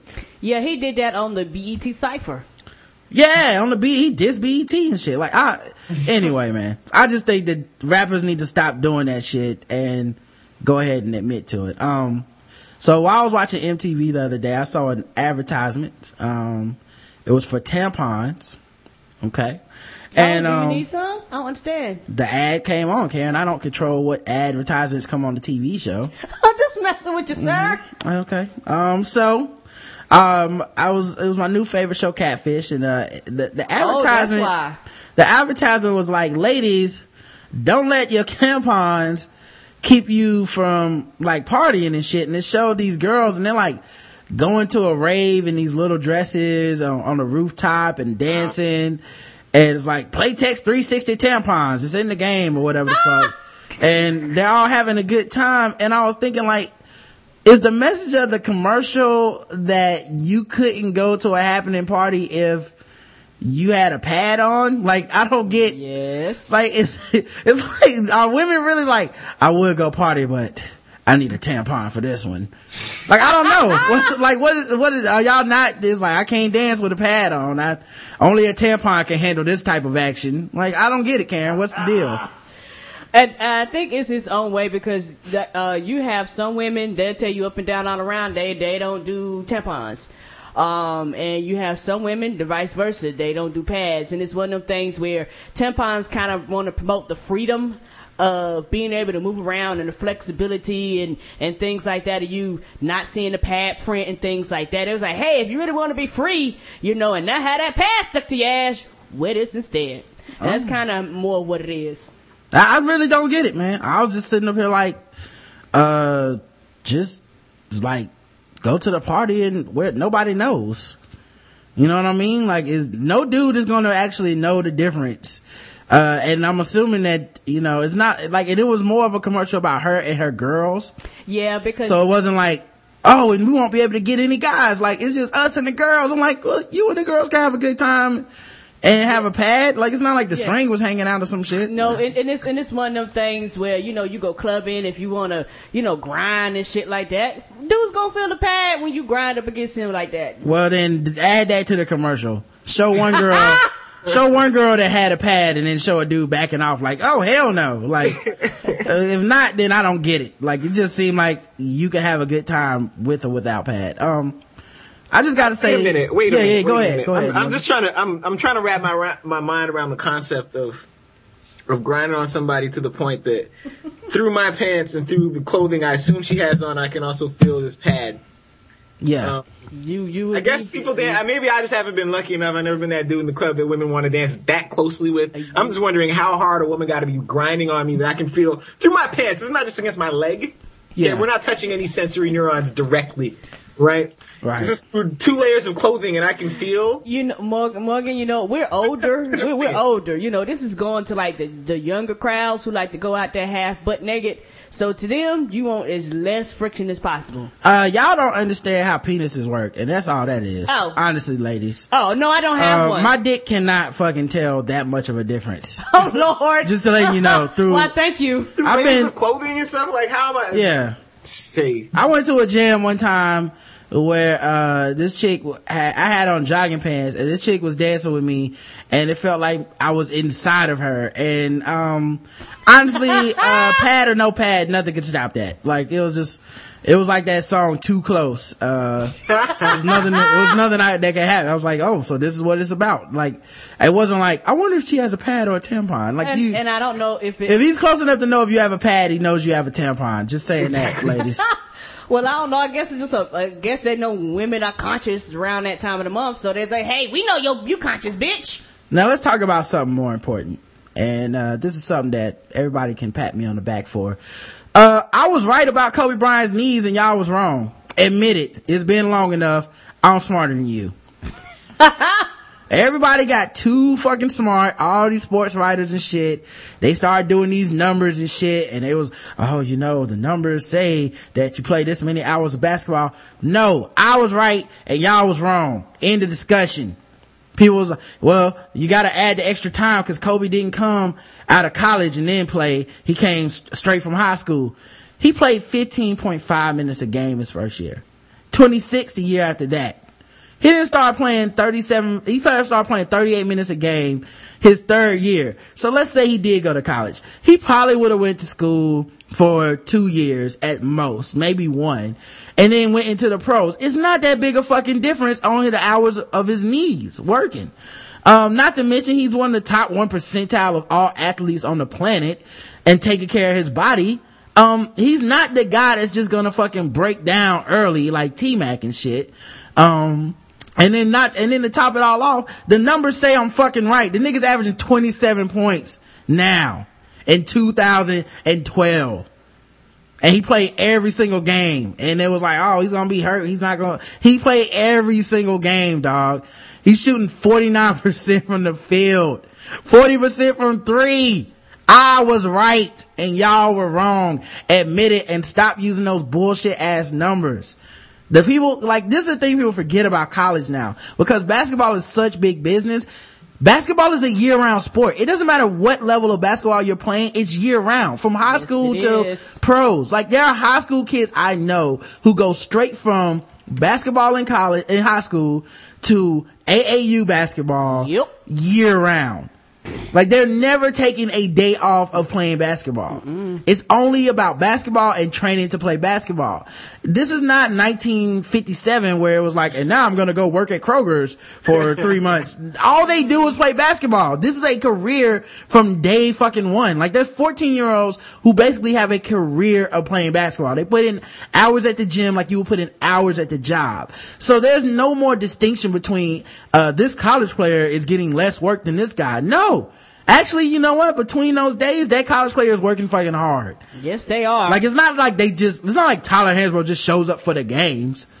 It's, it's like actually, you know what? We run, we jog, we lift weights, uh, we do, uh, conditioning. Like all they do is play basketball and get better to play basketball. Like at this point, I would even say school doesn't really even matter other than keep your grades good enough to play basketball. yep. Well, you see, um, I can't remember where this. It, it was online. Uh, it was a guy from Time Magazine. He had interviewed somebody, I guess, who had, who had written an essay in the, the Chronicle of Higher Education. Yeah. Uh, advocating something that I've been kind of advocating for a while, which is allowing college athletes to major in the sport they play. Right. Um, and people always look at you funny when you say that. There's no jobs in football. How can you let these people major in football? Like, I mean, you let people major in journalism. Ain't no jobs in journalism either. You, Right. Nobody stop me. How many jobs are there in uh in, in uh in all the uh, other disciplines that are like the social disciplines? Like uh, you can't really get a, a job in like socioeconomics, but you can major in it. Right. you Well, can. remember those those those, those, those NCAA commercials? And, and, the, and the, the tagline is, you know, there are 300,000 NCAA athletes and we all go pro in something other than sports. Right. And there's the guy and he's got the saxophone and he's like, yeah, I might go to New Orleans or I might go to New York, depending on where the best jazz clubs are. I'm like, okay. So we are, we, we're trying to trumpet, you know, that we prepare these kids, you know, for viable careers and we got a goddamn musician. Yeah. Like, I saw an article this morning about four kids on scholarship robbing other kids on campus. like, just give these niggas some money and let them major in their sports, man. Yes, sir. Like, just at this point, we, who are we kidding other than ourselves, man? Like, Right. it, it's only us that are being fooled. at it. We want to fool ourselves more than we want to just be real and be like, yeah, we're, we don't give a fuck about these kids schooling. of course not. You know, only time you talk about the kids schooling is when they fuck up. Right. Ain't that the You truth? know, so yeah, man. At, at any rate, they're all professional athletes, and Kobe Bryant is at the highest, highest, like the fucking 99th percentile of these fucking athletes. And y'all were wrong. He is not gonna. I, I know a lot of this comes from Kobe hate, but there was this idea of just like, well, you know, he's about to break down. It's like I'm looking at these averages of points. 28, 26, 27, 25, 28, 27, 25. No, I think he was right. But here's the thing. Uh, you you can make the he's going to break down argument in the same way that you can make the so and so. You can start spreading the so and so has died argument, like when someone gets in a car crash, or like when Emanuel Steward was sick but he wasn't dead. Right. People start tweeting that he's dead and writing stories that he's dead. Are you going to correct it? No, because he'll be dead eventually. Right, Right? exactly. So- but so I can would make take, this argument, man. Kobe's going to break down. Um, If he doesn't break down this year, it's all right. He'll break down next year. He'll break down. One of these days, he's going to be old, and I'll be right, and you'll be wrong, Rod. Exactly. That's the thing. It's like Ah. 16 years in. Um, I'll take his 16th year over everybody else in the NBA ever 16th year. Yeah, but what happens in year 18, Rod? Then I'll be right, and you'll be Right, wrong. exactly. Well, in year 18, he won't be as good as, uh, this guy in year three. It's like, uh, that's not the fucking point. Wait till that guy gets to year 18 and we'll measure those. If he, Right. if his This- career will, is that long, We will be having this discussion about LeBron James too for the record, people. Mm-hmm. Everyone's gonna tell me that he's gonna break down early because he came out of high school. You got to be fucking kidding me. Basketball stopped being about only playing X amount of games so long ago. Once it became monetized, once you start putting LeBron James high school games on ESPN, come on, dog. it's no longer a part-time gig, dude. He's always been playing uh 45 minutes a game, whether it was pickup ball at the YMCA, the U uh the the, the uh AAU or high school basketball. It's it's all the same minutes now.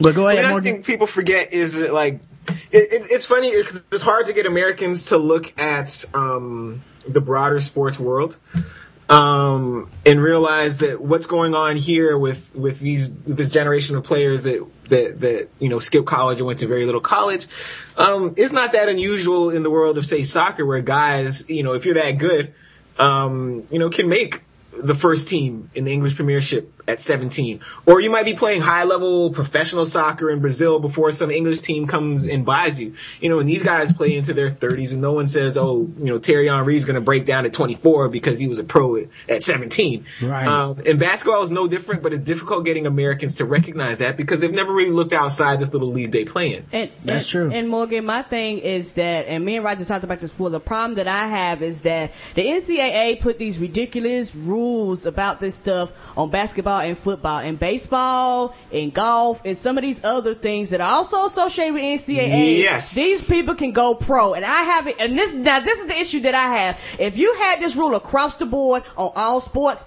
I would not complain, Morgan. I wouldn't say a Right. word. But for the fact that you restrict and you tell people you can't go pro, they can't pick you up, you can't get paid, but yet you have other people that can go to school, people that can actually put their names in the draft and decide they don't want to go and go back to school and not be penalized. But Yes. yet the sports that are predominantly black, you tell them no, you can't go. That's the issue that I have. I, like I said, also- if you're gonna be like that, and they, and cause I was talking to Roger, I was like, well, baby, ain't they both NCAA? He was like, yeah. I was like, well, I don't understand what, why there's a division here.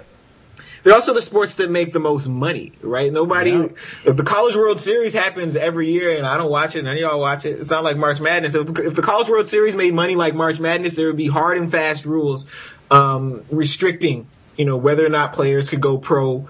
Uh, at a certain time, like high school baseball players, I can get drafted at 18, turn that down, go to college, get drafted again at 23 or at 21 after my junior year. If I don't like that, go back to school and then try to get a better draft position.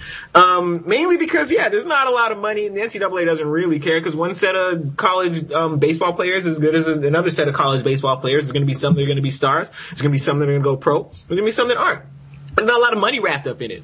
Um, but if it was bringing in money like the BCS, they would make sure um, that all these stars, like a guy like A Rod, you know, or Derek Jeter, a guy like that high school star coming out of school would make sure that this cat winds up in somebody's college somewhere playing baseball if there was that much money wrapped up in college baseball, but there's not, so they really don't care. Yep. No, they don't. And also, the basketball and the football, literally at most schools, fund the other sports that a lot of times lose money in the long run. Right. And well, and a lot and quiet as it's kept, a lot of football programs lose money too, and and they continue, um, and they keep receiving investments on the idea that this investment is going to pay off. But after a certain point, if you're not making bowl games, um, or you know setting yourself up as that guy that gets beat up by Florida, you know, in, in week one or two of the season. Um, you know, Shout football out- programs are out- expensive, and a lot of these schools lose money um, on football. But there's the idea that they're going to make money. There's the idea that there's this big payoff.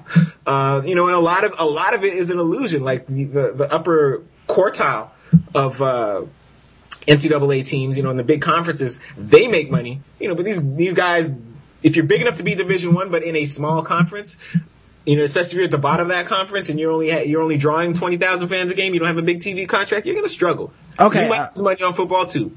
Um, let me break something down. I saw this in the chat room. Uh, somebody was saying that on a physical level, um, the the three years rule makes sense in football um, because obviously the kids can't compete with grown ass adults immediately on the football field. I go ahead, Let me- Ryan. let me- let I me think I de- know where you're headed with that, but go ahead. Yeah, let me go ahead and debunk that shit right now. Um, that's not true. Uh, honestly, if they could get their hands on these guys earlier, they'd actually be better prepared to play NFL football by the same time that they would play NFL football. Like, Yes. um, as much as like colleges are just there to reap the benefits and make the money off of these guys, uh, for th- three years while they can, but you can't tell me that if you couldn't get a hold of Adrian Peterson as a professional organization at 17 years old instead of 21 years old or whatever the fuck, that you wouldn't do it. Even if you're not gonna put him on the field right away, you're gonna get him in the right physical training, you're gonna get him going against different people in your practice gonna squad. be studying. You're gonna have him in the, right, you're gonna have him in the NFL training room and film room every day so that you have the guy at the peak of his abilities ready to perform immediately. Like, it, there's so many coaches that wish they could get a hold of like a Robert Griffin III before he even learned anything about, uh, the, the, the offense that they currently run. Like, they would love to just be like, "Mm, let's just get this guy into our system now and whatever we want to run, let's teach him now. Like, why wait until he has to learn something else and unteach him that and, or, or add that to whatever we're doing? Let's just, instead of an option offense, a spread option, let's just go ahead and run, uh, whatever the fuck this coach loves to do right away. So, yeah, I, I would completely debunk that. The NFL would love nothing more than to get their hands on this guy, but the truth of the matter is, there's a lot of money in the free promotion. yes, Like, it is. there's a lot of money in just saying, like, there's nothing that would make the NFL more exciting because their draft is one of the highest rated TV shows every year because they've had two to three years of free promotion on every Right. single player in the draft. And there's, there's no amount of money you can put on the fact that Adrian Peterson is 17, has only played high school football. And if you tell me I'm drafting Adrian, Adrian Peterson, uh, 17 year old out of Alabama or some shit, I'm like, uh, okay. Yeah, then it becomes a baseball draft. Nobody cares about the baseball draft. Exactly. It- remember when the NBA draft used to be like that? No one gave a fuck because it was like, uh, we're gonna take Yamana bitch out of, uh, and it's like, I never heard of this dude. Or, well, we're also gonna take Jeremy Green out of, uh, so and so. Like, I've never heard of that guy. Like, he's only been in school, he's been in high school, so I don't know anything about him. But a free year of publicity at international TV events, um, for a, enti- for a kid, yeah, now I do want now now this guy comes into my league with money attached to him basically. Like his name is money now. I can put Yes, him on a is. jersey and I can sell him and he doesn't have to prove shit. I don't need to wait uh 3 years for Kobe Bryant to develop into the kind of guy that can play 37 minutes a game. I can actually uh, start off and say, I'm only gonna pay, uh, uh, LeBron James X amount of dollars and he's gonna play 35 minutes a game and, um, and, and you know about him because he's been on ESPN or I can take Kevin Durant who's had multiple big games on ESPN now because he had to stay in school for a year and, and now you know him. He's a household name. It's a big difference in their entrance into the league. That's all it's about. It's not about them taking the guy's best interest in mind and being like, well, physically he won't be able to compete. They could give a fuck. They don't give a fuck about these dudes. Well, there's there's there's there's two things to that because the, the one there's there's um you know the fact that the NFL and the NBA don't have minor league systems, Right. right? So they kind of so they the NFL especially wants this rule because if they didn't have this rule and they had to draft guys at 18 or 17, then they would have to yeah okay a 17 year old and 18 year old is not physically equipped to compete with the men in the NFL, which means all these NFL teams now would have to find ways to develop these guys, and that would cost money, and they don't want to do that. And it's an it's a, it's a, it's a very convenient relationship they have with the NCAA. Um, the NCAA makes money developing these guys. Uh, for the minor league, for the for the for the NFL, you know, serving as this de facto um, minor league system. But the other fault in that argument is just because a player is eligible to be drafted at 18 um, doesn't mean a team has to take him. It's because these teams Exactly. can't help themselves. It's minimizing risk is what they're doing. These teams cannot help themselves. So like, no, you know this guy's not ready. Okay, then don't take him. Don't take him. Don't don't draft the guy until he's ready to play or almost ready to play. Right. Nobody's forcing you to take this 18 year old, but you take him. So the NBA says, oh, we need a we need an age limit. No, you don't. You need some restraint, you know, and some better scouting. Nothing wrong with that. In But the- like, that's in the- work for you. In the NBA, putting a guy down to the D League is a sign of failure. Yes. Right. It like it means we fucked up and we should not have drafted this guy at all. Whereas letting like a guy playing a, a extra year in college is more of a sign of okay, cool. As a franchise, we minimize our risk. We learn what this guy is actually capable of and how he relates to his peers. They would they like they they the only reason they're letting this happen is like Morgan said. Because they can't help themselves. They had to, it's like going on a diet. They had to, or they would feast on unknown talent and unknown, uh, high school players and destroy their teams as they were doing a while back. Yes, they do. And somebody was talking about the D League. The thing about the D League, the D League doesn't do like baseball. In baseball, they actually go to their minor leagues and draft Yeah. up. They Yeah. don't do that. Yeah, the NBA got the D League, but the D League is just over there being D's, doing nothing, doing ain't doing shit. Right. It's like getting a D in school. Like, it's not good. No, to it's go not. To D and, League. and, and, and you don't you don't have a draft forcing teams And to pick out of this more league. and also if you look at the history of the NBA and you start looking at guys guys getting drafted out of high school the problem is a lot of these teams were investing in their formative years Yes. and then dudes were leaving like it was it's like so okay we got three years of Jermaine O'Neal and then Jermaine O'Neal is like bye Portland I'm about to we- go We've served, we've served as his minor league team. He sat here, he apprenticed with us. Um, then he took off. They would much rather have someone else assume that cost, right? Cause, and this is one of the things, you know, I ran into in Venezuela when we talk about 14 year old kids, you know, basically working 40 hour weeks, you know, at this craft. And there's always a cost to developing talent. Um, and different leagues have different ways of, of passing that cost off to different people. Yeah. Right? So, you know, in Venezuela, you know, I'll take a 14 year old kid and develop him for two years. That costs me money. And then when he signs with a big league team, I make my money back. Then the big league team has to then take their money and develop this kid from 17, from 16 or 17 to 19, 20, 21, 22 when he's ready to play. But again, the NFL doesn't have that. Um, and I don't think they're interested in incurring that cost. And again, it's so convenient, um, for the NCAA. There's too much money wrapped up in, um, not having, uh, a football minor league. Um, you know, that I, I, I don't know. It, it would make more sense to see the system change because again, you don't have these debates in Europe. You know, with soccer. If I'm Chelsea, I can see a 12 year old kid, put him in my academy, and that's that. And I'll develop him. And then if he wants to leave, I will sell his contract and make my money back. Um, but yeah, you don't have this debate about where Didier Drogba, Didier Drogba went to high school or where Didier Drogba, what, what about Didier Drogba's education? Oh my God, where did he go? Did he leave college without nobody? how's he gonna be able to hold on They to his money They just keeping it real. coaches put him in the youth league, the youth team, and that was that. And they developed him, and now he's a star. Yeah. This is the way it goes in Europe, and I would not mind seeing something like that over here. But I, I there's too much money wrapped up in doing it the other way. I see people in the chat room bringing up Kwame Brown too. Like, here's the thing about Kwame Brown. Everyone thought he should go number one. Not just Jordan. It's not like Michael Jordan made some kind of crazy ass leap where everybody was like, Right. don't take Kwame Brown. He was like, fuck you. I'm taking Kwame Brown. Like, no. Uh, At that time, and then the market, uh, the, to take it one step further, Michael Jordan was right. Yeah, nobody wants to hear that shit, but Kwame Brown is still in the fucking NBA.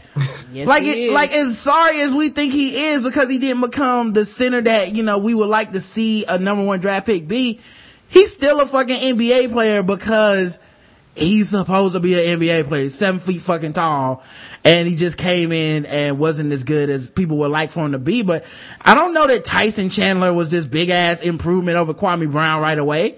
Um, it took a long time. For, like the thing, difference between Tyson Chandler then and now is that people respect Tyson Chandler. Yes, they do. Because they've lowered their expectations so far. Like we, Tyson Chandler's not a franchise fucking center either. He just gets a lot of blocks and plays defense. Mm-hmm. Paul Gasol was the third pick in that draft. You didn't know Paul Gasol from fucking Adam. No. When that draft happened. Eddie Curry was the fourth pick in that draft. Like this is not like this is some fucking crazy ass like I can't believe he passed on Tyson Chandler to get Kwame Brown. Like shut the fuck up. You it just is a funny thing to say cuz it's Michael Jordan making a pick, but to be quite honest, this draft was fucking terrible. Like uh Jason Richardson went fifth in that draft, and Jason Richardson is a borderline uh, uh, uh, uh, franchise player. Like he's not a guy you can if you if he's been the focal point of any offense, he's never achieved anything. You're giving him a lot of Of significance. a borderline franchise player. yeah, yeah. That's what what I mean is You're right? right. By borderline, I mean like he's not. You know what I mean? Like he's a guy that you can go. Well, remember that Jason Richardson team and such and such. You're like, yeah, that that team was was bad.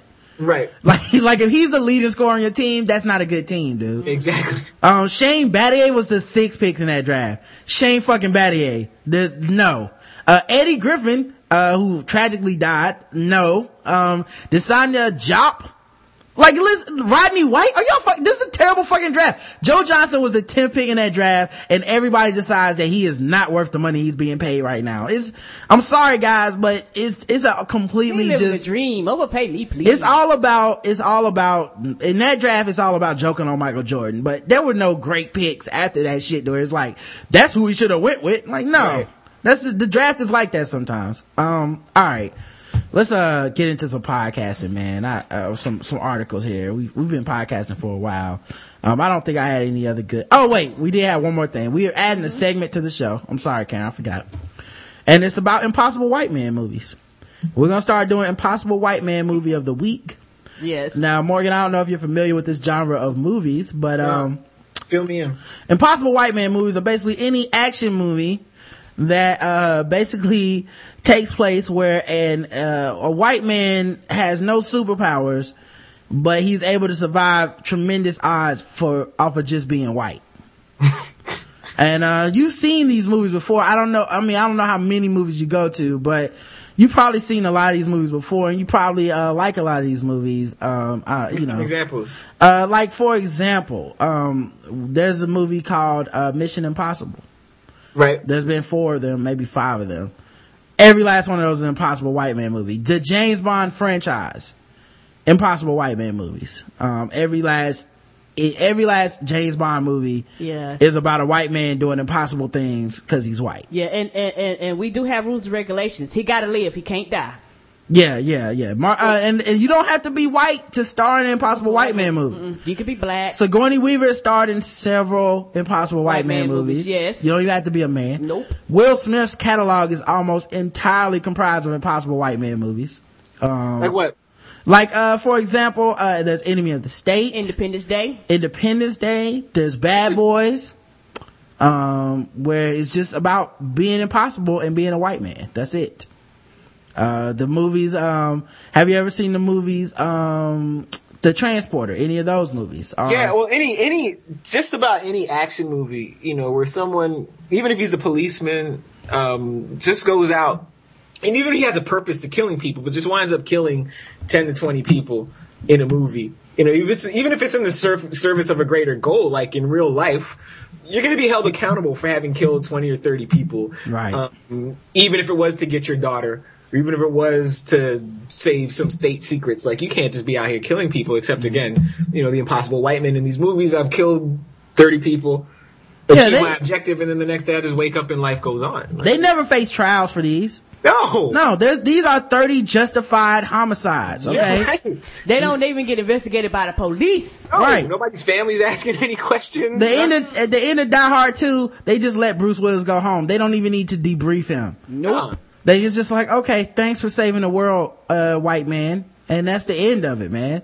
Um, someone said, uh, what about Hispanic people?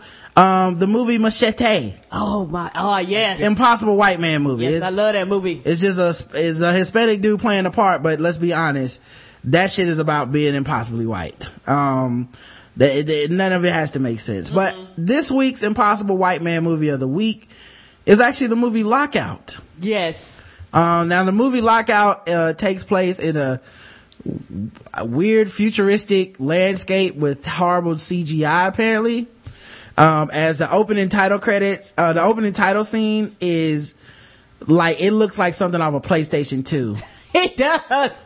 Yeah, like, uh, like it's so badly, um, like it, it, it's like, uh, the opening to, to whatever PlayStation 2 game you had, um, it, but after that it picks up pretty good. It stars Guy Pearce, as Snow. You never learn his real, first name. Yeah, his name's just Snow. Yeah, they, they kind of make a trip. They make a joke that it's Marion at the end. Uh, Maggie Grace, who is famous for being kidnapped. Like that's what she plays in movies. She's been the daughter in Taken and Taken 2. And then she gets kidnapped in this shit where she plays the president's, uh, daughter. So she's the first daughter. And you know what? That's why when I seen it, I was like, I remember her face. Yeah. Taken. Her face makes me mad, by the way. and she's the Like worst. her face represents problems to me. When I see her, I'm just like, you gonna get kidnapped, ain't you, bitch? yeah. yes. You about to fuck up everything in this movie by being kidnapped and being unreasonable. Um, she also, I love, I love when kidnapped people in movies become unreasonable because I believe if any time, if I was ever kidnapped and then you came to me and said, Rod, we can get you out. But that means the other 20 people that have been kidnapped will still be here. I would say, okay, well, sucks to be them. Which way to the exit, sir? and instead, she's like, if we can't save them all, then I'm not going. Like she, at one point, she even jettisoned the escape pod because Yes. she, the plot, the plot is she gets kidnapped on a space prison. She's visiting a space prison to see what's going on there. She's been hearing rumors that the, that the, What movie is this? this is Lockout. It's on Netflix streaming for anybody that has Netflix. I'd suggest you check it out. This is one of the best Impossible White Man movies I've seen in the last 10 years, honestly. Um, I'm not saying it's a good movie. No, no. It's a good Impossible The White, Man, movie. Yes. Um, so she gets kidnapped on a space prison. And, uh, because she's the first lady, she has a, you know, secret service with her. They say, hey, hey, listen, don't take any weapons when you go in there to interview the prisoners. And her black secret service man is like, fuck that son, I keeps a tool in my sock. And, uh, and he's on the side, instead of being on her side where, you know, there's two sides of the glass, obviously. Instead of being on her side of the glass with her, the black man goes on the side with the criminal Of course. immediately gets disarmed and chaos ensues as a, as the biggest prison break of all time on a space prison. Where are you gonna go? Right, it's a space prison. yeah. Right. Yeah. No one can hear you scream in space. No, Where they can't. So she, uh, of, of, of course immediately gets kidnapped. I mean, that's how you start a, a movie like this off. Of course. Um, and, uh, th- chaos ensues from there. But what we really have to give props to is my man Guy Pearce. One of the best, I would say a tour de force of impossible white manness with this role. yes. Like he was able to do basically a stand up or a roast The for an hour and a half. Movie. Yes, it was magnificent. I don't know if he has one serious piece of dialogue. He don't. It's, it's like if you took the, the, the pathos of Bruce Willis from Die Hard, but then you took out every single thing that he cared about. Like he cared about saving his wife, he cares about, you know, keep, keeping these people alive. Take that out. Now he's just making jokes. That was Guy Pearce in this movie. Like it was, they would be like, listen, if you don't say the president's daughter, you're gonna do 30 years hard time in this cryogenic space prison. And he's like, well, it's a good thing I like the cold. You're like, what? they talking about your life right now, dude. Yes. I have quotes from this movie I'll, I'll read. Oh, Um, this is gonna be beautiful. uh, Langro, who I believe was like a head detective on the show, he said, again, what happened in the cu- in the hotel room? This is, now this is during an interrogation from the police where he is actively being punched in the face, Face. between answers, okay? So, he goes, what happened in the hotel room? He said, oh, it was coupon night and I was trampolining your wife. Punch in the face. Fuck out of here. And the guy goes, you're a real comedian, aren't you, Snow? He said, well, I guess that's why they call it the punchline, punch in the face. This is literally how it went, y'all. For real. This is the int- intro to the movie. Detective, you don't like me, do you? Don't flatter yourself. I don't like anybody. Well, with that attitude, I can see why nobody likes you. Oh, come on. People at, love me. Just ask your wife, punch in the face. That's the start of the movie. yes, it is. And it goes up from there, people.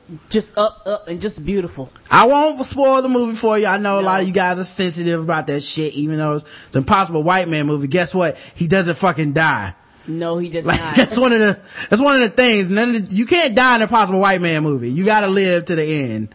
Um, but You yeah, and spoil that movie for me, right? This again, this is my motto. You you watch bad TV and movies so the rest of us don't have to. This yeah. Well, I he lives. How old is this movie? He lives. He saves the president's daughter. And, uh, she never gets raped, even though that is insinuated several times that Yeah. these are some rapey ass villains. yes. Uh, no one gets raped in the movie. Uh, so, uh, and this movie is only like a year old, Karen. wow. Did it even, did it go straight to DVD? Uh, it was in the theaters for like one week. Actually, it came out this year. It was in the theaters for like one or two weeks. And then it moved on. Oh, okay. That sounds more like it. Yeah, but it's got all the good, it's got a lot of good elements of Impossible White Man movies. A hostage who won't compromise her own safety to be saved. Uh, a white man who won't take anything seriously. Uh, shady detectives and police officers. And it's got a good, oh, I thought this guy was on our side, but he's really not twist that they have to have. Uh, check it out. I give this, uh, I'll give this, uh, eight out of ten Impossible White Man's, uh, on my scale of white manness. Okay, you know what? I agree with you. I go eight. Uh, yeah, to, to, to be 10 out of 10, you gotta be magnificent. It, it, Yeah. it didn't quite make it, but it, it was up there. It's y'all. not his fault. Guy Pearce should win an Oscar. If we had Impossible White Man Oscars, he would win. Yes, he would. He's the favorite for sure because he he stomped this script. Like the the like. Here's another segment. Um, this is the president, the first the first daughter. When she's first meeting Snow, when he's saving her, she said, "Who are you? Who sent you?" He said, "Your old man did." My dad, what did he say? Well, I didn't get to meet him personally. He kind of delegated your rescue. He had a big conference on the corn surplus. Are you kidding me? No. No, apparently we should all be eating more corn. Ah. About my, about my father. Oh yeah, I made that other bit up. Did he have a message for me? Yes, you are adopted. Nigga, he was killing it. You should be watching just for that alone. It's a top five comedic performance in a white man, impossible white man movie. Yes, there was there was not one serious dialogue for him the entire movie. If you haven't seen this, see it. And go check it out on Netflix. It's on Netflix streaming. Okay. Yes. I'm giving it eight out of ten.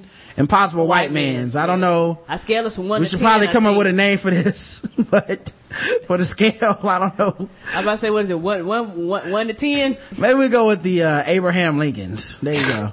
White people love Abraham Lincoln. it's eight out of ten Abraham Lincolns, guys. Um, all right. Um, and next week's Impossible White Man movie just came to Netflix streaming. We'll try to keep it all to Netflix streaming. Me and Karen are gonna sit down and try to watch Bad Boys 2. Um, I hadn't seen that in a while. Yeah, stars two black dudes, but come on, that's an Impossible White Man movie. Yeah. If you've ever seen Yeah. one. And if anything else, y'all go watch it. So when Yeah. we talk about it, you'll know what we're talking about. At the end of this movie, they do a bonus level in fucking Cuba. Like that's how that's how ridiculous this movie is. yes, the movie ends and you be like, it's over? Oh shit, we got an extra 35 minutes. yeah, like 30 more minutes in Cuba killing brown people. Let's go. I'm like, so alright. Um, alright, let's get to some articles. We have several articles we need to talk about on the show. yes, we know why you really came, Morgan P. Love the articles. This is my favorite part. Um, now some of these are guest arrays, some of these are just articles. Uh, we're talking about sports. We have a sports writer here.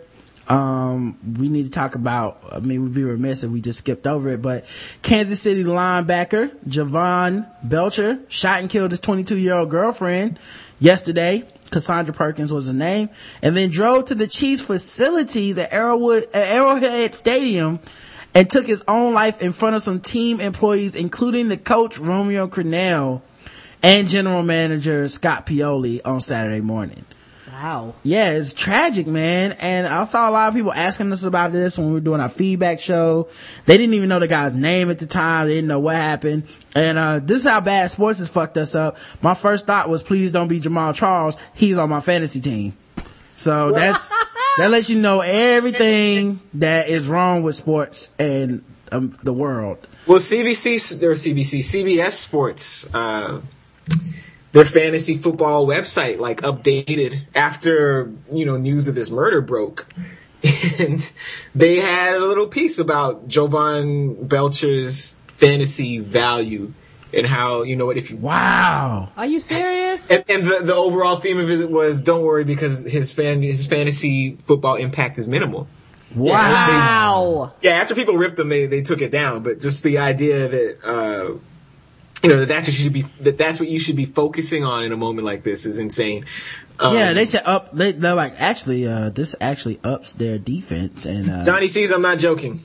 Well, but Not I, joking at all. but I will just to let you know, this is his backup. In case you had him as a starter, you know, go Right. out on the waiver wire and pick. You're like, what? But are you like kidding me? literally, we don't. It, it's turning into the um Arnold Schwarzenegger movie. Um, where where they have to uh fight to the death. What's the name of that movie? The something The Running Man.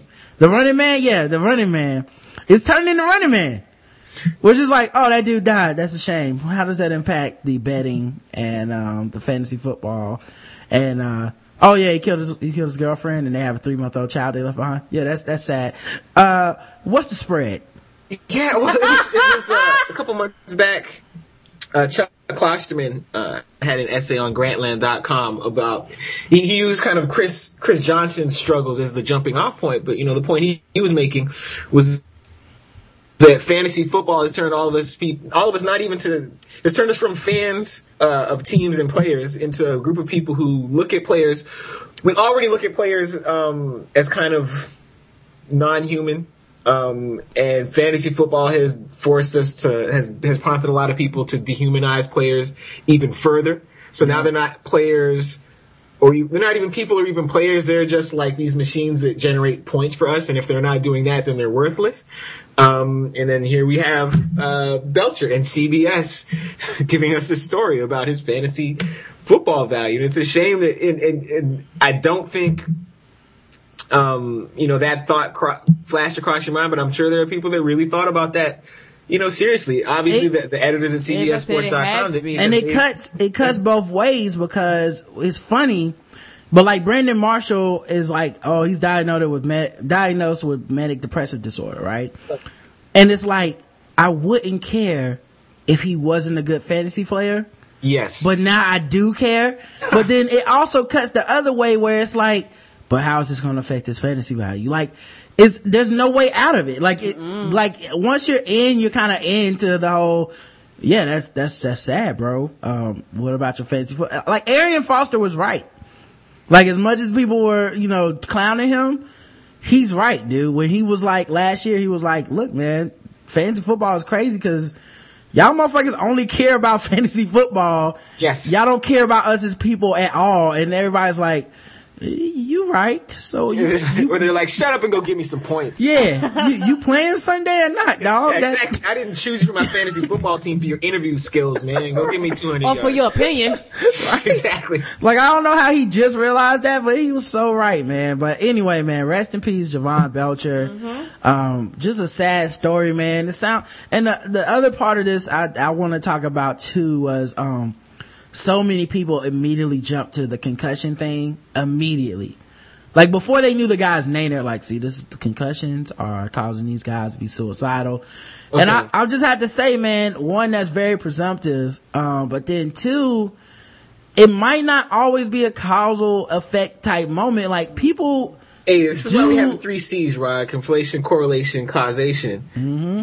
Word to all balls don't bounce. Um, Exactly. yeah, it's amazing too how uh, the development, um, the rising prominence of the concussion issue has turned every single person in the world into a neuropsychologist. We are now experts, right, on the internal circuitry of the brain, Yeah. um, and how a lifetime of, of contact sport uh, affects you.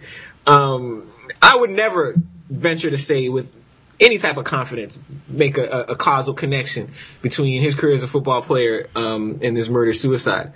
Uh, but again, you know, people get on Twitter, people get on the internet, and suddenly they're the experts without having known the person, without even really having known this person as even as a football player, right? It's not like he was a famous football player, um, but without knowing any of these facts, you're going to jump to that conclusion, and then you can, and and don't tell people, don't even try to convince people there might be a um, alternate explanation to this because they're not trying to hear it. yeah, it's like as if people don't kill themselves in other Right. like like no one else kills themselves but this dude. I read an article about a kid that got bullied and killed himself in front of his classmates the other day. It's like there's every suicide's not the same, man. Like this dude shot his his girlfriend and then went to the facility and killed himself. Like while they were trying to kind of convince him not to commit any further violence and shit. Like you know, killing your girlfriend kind of puts a spin on things. Like you might not be that fucking stable, dude. Like at that point, you might not be making the best fucking decisions, concussion or no. Like so. You know, there's a lot of murder suicides that we read about on this show and make jokes about. So there's a lot of shit like that happening all the time that doesn't involve sports. Um, speaking of another sports thing, I just read this. Uh, Barry Bonds, who's now officially eligible for the Hall of Fame, Yes, sir. said he'll be very sad if he's not elected in the 2013 class last uh, next Oh, month. he he won't be. So he'll be very sad, and Yes. everybody Might as knows. well get get them tissues ready, sir. They is not voting Yeah. you in. Everybody Not- just, not uh, the first round. Anyone who's voting on the will Barry Bonds be very sad in in, in January. Above, just- you know, above or below eight Kev tears, I say above. The over and under is yes and yes. He will be sad. Um, he says, I don't even know how to explain it. The world has become so negative. One day I'll be able to say things the right way, but it's tough when you have so many people out there who don't want to turn the page and want to be angry at you forever. I don't understand why it continues on. What am I doing wrong? I can sit here and say, you know what, baseball is great. I love it. I can sit here and say it's a very kind way that I'm sorry about the way things ended. I can sit here and say that I respect the Hall of Fame, which I do, but I don't understand all the controversy we're having about it. For what reason? What's there to be gained by all of this? What's the point? Um, listen, it's kind of like the Chris Brown thing. One, you never apologize or, you know, really came out and said you're sorry for doing steroids. Okay, that's number one. Uh, number two, you black. And, uh, number three, you are kind of a dick, Barry. Like, as much as people defend Barry because he black, he is also kind of a dick. So, like, we can't. Like to the media, to the team, like just to everybody. Yeah. Yeah, and then number three, man, um, you did that steroids, you got all that money. Fuck the Hall of Fame. Like, I don't get these dudes, like, I guess uh, maybe they're doing it for the Hall of Fame, but honestly, if I did steroids to make the extra million, then fuck it, dog. Like, I got the money. I win, you lose. I don't get in the Hall of Fame. Be mad. I don't care. I got all this money. I didn't have to give none of it back. It goes the other way because there, there's a couple things going on with Barry Bonds. Um, one is that one is that um, you know when he was taking steroids, he wasn't necessarily cheating because they weren't testing for steroids when he was doing it. That's why it was so Yeah. easy for him to do it, right? And I don't necessarily blame him. Yeah. I don't, you know what's funny? I don't blame him either No. way, Morgan. No. For the record, it makes sense to do steroids and nobody wants to say that shit, but it's the fucking truth. Right, yeah. You should, if you're a fucking, uh, baseball player, you should all be fucking on steroids as much as you can get away with it. Well, yeah. Well, this that's this, and this is a complete other discussion. Like, where pro athletes are the only people in the world who aren't allowed to ingest some substance that's proven to make them better at their jobs. Like, there's some substance that's proven to make me a better journalist. I would take the substance. All my colleagues would take the substance, and no one would complain. Right. Well, you do take that substance every day. It's called caffeine. Mm-hmm. But Barry Bonds is sitting here, and he's like, you know, gets to the late '90s, and he's the best player in baseball, and nobody cares because all they care about is these steroid guys that that, that hit home runs. Um, so Barry's like, okay, well, let me play their game and see how many home runs I can hit. And that was what he did, and he proved he was better than them in that aspect too. I don't, I'm not mad at Barry Bonds for that necessarily, but at the same time, Barry Bonds was a jerk to the media. And there's, if there's one thing about sports writers, um, especially the ones that cover baseball, is that they are like a crusty and sometimes petty group of people. Think about this. Think about the fact that there's never, ever, ever been like a unanimous first ballot selection to the Hall of Fame. Okay? Mm-hmm. Never. So think about the fact that when Willie Mays came up for the Hall of Fame, there was some writer sitting there saying, you know what, this guy has improved it enough to me to get in on the first ballot. Hank Aaron, 755 home runs. There's one or two writers holding out. Yeah, who is this Hank Aaron kid? Why does he deserve to be in on the first ballot? So there's always some type of, um, on a good day, even if they love you, there's going to be some type of contrarian asshole that's not going to want to vote you into the Hall of Fame. But now Barry Bonds is at the point where he spent his career really antagonizing journalists. Um, and they couldn't, because usually you come across some athlete that's a jerk. Like, I remember um, when I covered baseball, Alex Rios from the Blue Jays. He's a nice enough guy, but he was just like not a big jerk, which is Right. really really inconvenient to interview him. And then once you know he. he he, he got to the point where he was so mediocre that he wasn't playing well enough to write about and he wasn't playing poorly enough to write about. I was like, good, I don't have to talk to this fool. Um, but Barry Bonds is this guy that he always played well enough that you that you had to, to to write about him, you know, but always antagonized journalists, and they didn't have any revenge. They couldn't ignore him, right? But now, uh, all these writers who spent, you know. 10, 15 years being antagonized by Barry Bonds, they have this one thing they can do uh, to get their revenge, and their the, their revenge is to not vote for him. And This is his, this is his comeuppance. pardon me. This is his comeuppance. Like this is, it's finally come come all full circle to where now the nerds that he kind of joked on and Yep. disregarded now they have the power and it's funny how um and Barry might be a really special case to some extent because he only started because he felt that everybody else was doing this shit and fucking up his own uh like place in the in in the structure. Like I'm the number one player. These motherfuckers surpassed me by doing performance enhancing drugs. No one gives a fuck apparently. So so now I'm gonna do them and be even better than both of these clowns, and y'all have to still respect me. And um, like so, he's kind of like always been about his place in the game, Yes. and this is the number one way to get back at him because. Yeah, you did this to, to retain your place in the game, but now that we've all decided that steroids are the devil, you've lost your place in the game. We're not going to vote for you in the Hall of Fame, uh, to show you, you know, that no matter how fucking good you were, we think you were on these drugs and you've been snide and you've been mean and now you're going to regret that. So Yeah, it wouldn't surprise me if he never makes it in. I wouldn't be surprised either, man. I don't know how it's going to work. I mean, baseball Hall of Fame is really like weird to me. Well, it's it's well, it's voted on by the Baseball Writers Association of America, right? Right. Which is an organization that's full of. Uh, it's kind of like the Supreme Court, right? yeah. And, and you can't, you don't get a Hall of Fame vote until you've been in the been in the organization for a certain amount of time, right? So like when I was covering baseball, I was in the organization. Uh, they would let me vote for like Cy Young and stuff, but I couldn't vote for the Hall of Fame. Um, not everyone realizes that, so sometimes I still get like mail. So what happens now is because these steroid era guys are starting to become eligible for the Hall of Fame, they will have their people send out like these little packages to writers saying, "Hey, why don't you vote Juan Gonzalez for Hall of Fame?" And it'll, it'll, so he'll be on there like in a uniform, but with like with no name or no logo on it, you know, because this is all done independently of the team and it lists his accomplishments. What a great guy! Doesn't say anything about steroids. Mm-hmm. Great guy, great teammate. Why don't you vote from Hall of Fame? I'm someone from like Craig Biggio has like this Twitter account, or his people have a Twitter account. And they've been tweeting at me saying, "Hey, vote integrity, vote fair play, vote Biggio." I'm like, man, I ain't even got to vote, but it is kind of like the Supreme Court, right? Because you have a lot of really old traditional. um You know, Right. and you know what's sad to me, Yes. or even funnier, or ironic, I don't know what word, but these are like the people that voted for Obama because they thought he could talk his way into change. Right. And now they're disillusioned and they think that everyone's disillusioned. So they're like, how can you vote for Obama, Rod? And it's like, because I never thought it was possible to just go up. I just liked the dude and think he had the best policy. But he didn't make everyone compromise. Well, that's fucking impossible. right. Like he just he campaigned on that, but it's not possible. I never had that expectation. That's how I feel about baseball writers, where so many of them are like, he tricked us. He was on steroids. I was like, his head was the size of a fucking Watermelon. watermelon. And his shoulders and body grew fucking seven times the size they were when he was like a grown man already.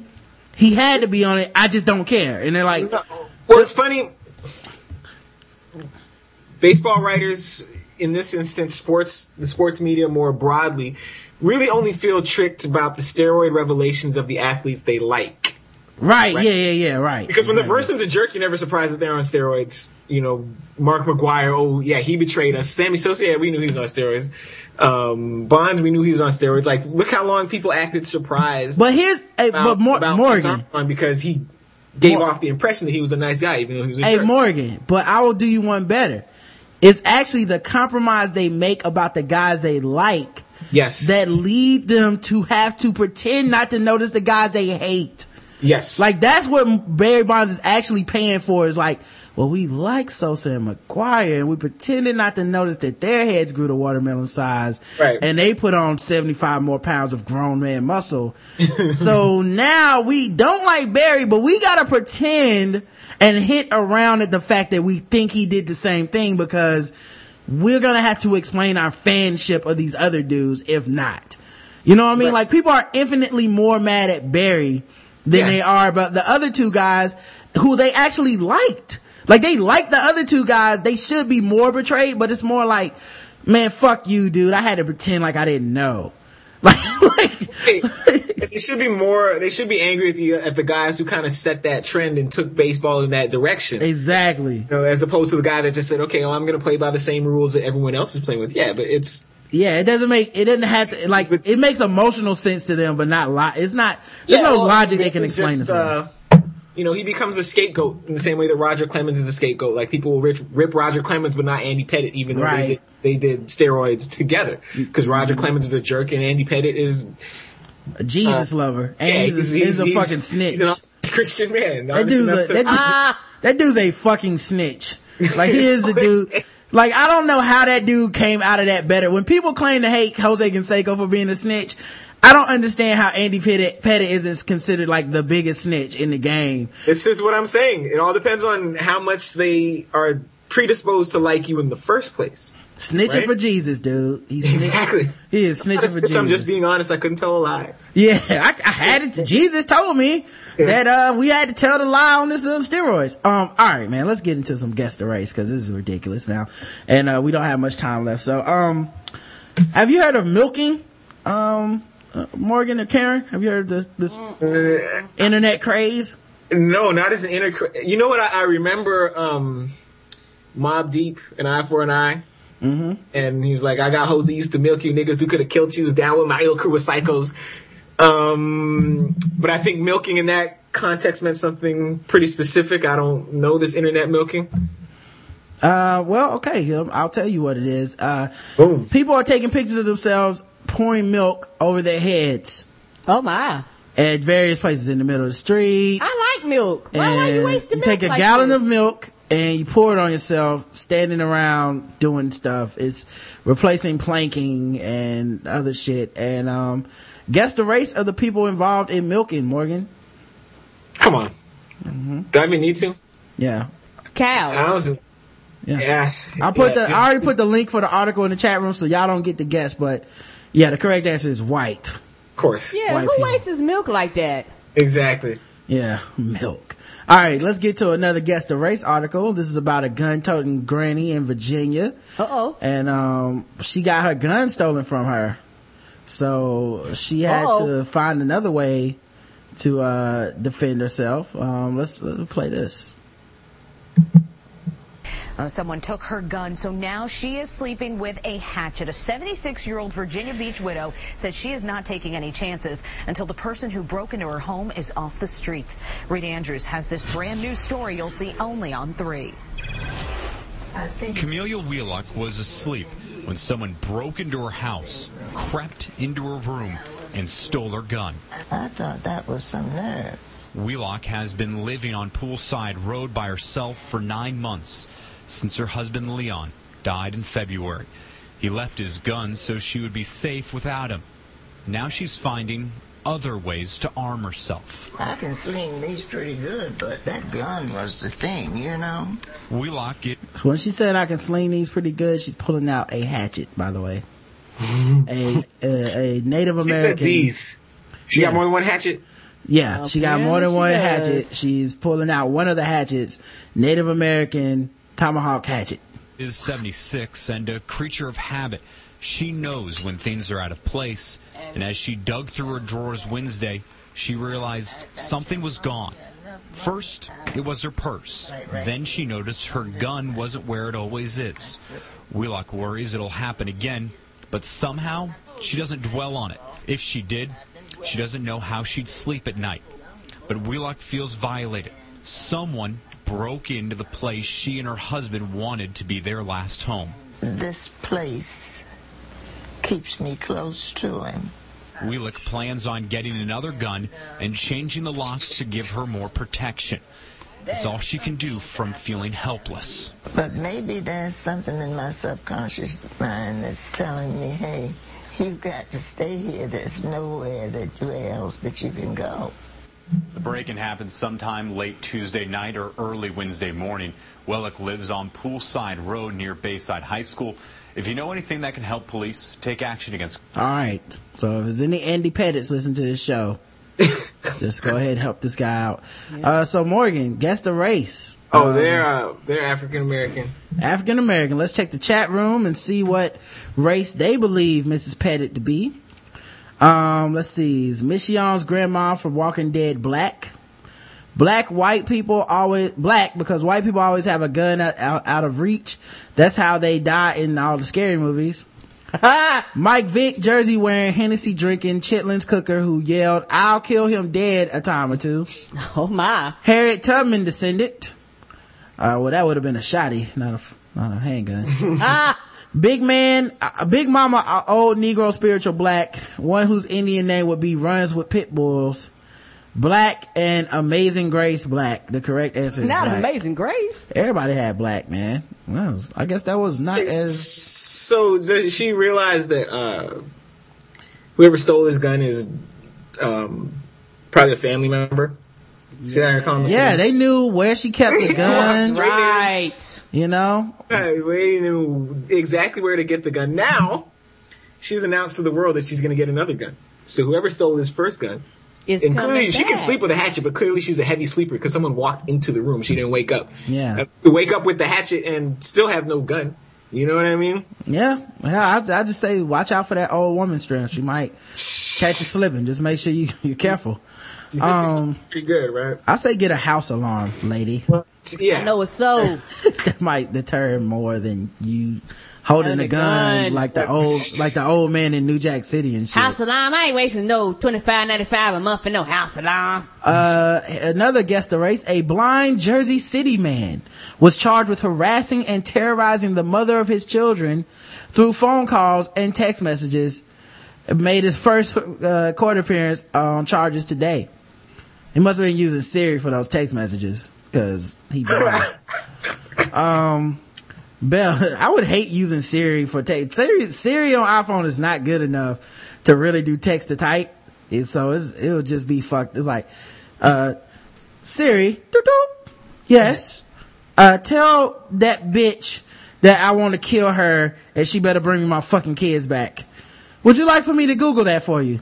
no, no, Siri, send it. Uh, bail was set at $5,000 with a 10% cash option for Wilson Saavedra, 40, 41 years old, when he appeared in Central Judicial Processing Court in Jersey City in handcuffs, carrying a white tip cane. Like a motherfucking pimp. Or a blind person. Player. Attorney James Lisa, to, wow, I've never seen that as a last name. Lisa? Wow, I got a first name as a last name. Yeah, wonder if I took him home. Um, she told CJP Judge Richard Nito that it would be unthinkable to imagine to imagine Saavedra uh, take could that he could actually act on the alleged threats. Uh, the attorney, well then, that's still not make, that doesn't make him not guilty. I know it's so. It's like you're charged with making threats, not being able to carry through. right. with your threats, I cut your fucking tongue out. Well, you're blind. You won't be able to do that. if you still threatened them. Yeah, I'll just be really quiet when you come in. Um, the attorney says setting a bail for Saavedra would not post, uh, he could not post would be a hard, terrible hardship for his client. Um, not as terrible as making threats to your baby mama, I guess. I'd say that again. Uh, the victim has been granted a temporary restraining order, officials said. The charges will undergo further investigation to determine, uh, if they will be presented to a grand jury. Guess the race. What's his, uh, can you spell the last name? Saavedra, S-A-A-V-E-D-R-A. Okay, yeah, I I think, hmm. He ain't black. Mm-hmm.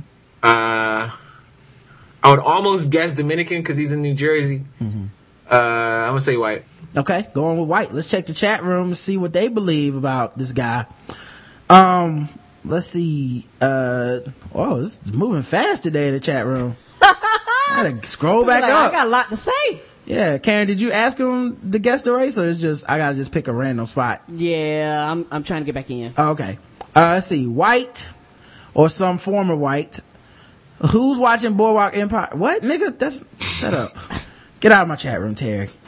Um, let's see. Uh, I want to see my kids show up in the middle of the night when you got a nigga at your house black. well, this screams privilege instead of ignorance. Gotta be one who loves mac and cheese with exotic cheeses like Limburger White. Russian says Johnny Cease. Arab money says Canuck Duke. Venezuelan cab driver. One whose posterior is a perpetual state of saturation. So he's saying wet back. Red dot Indian.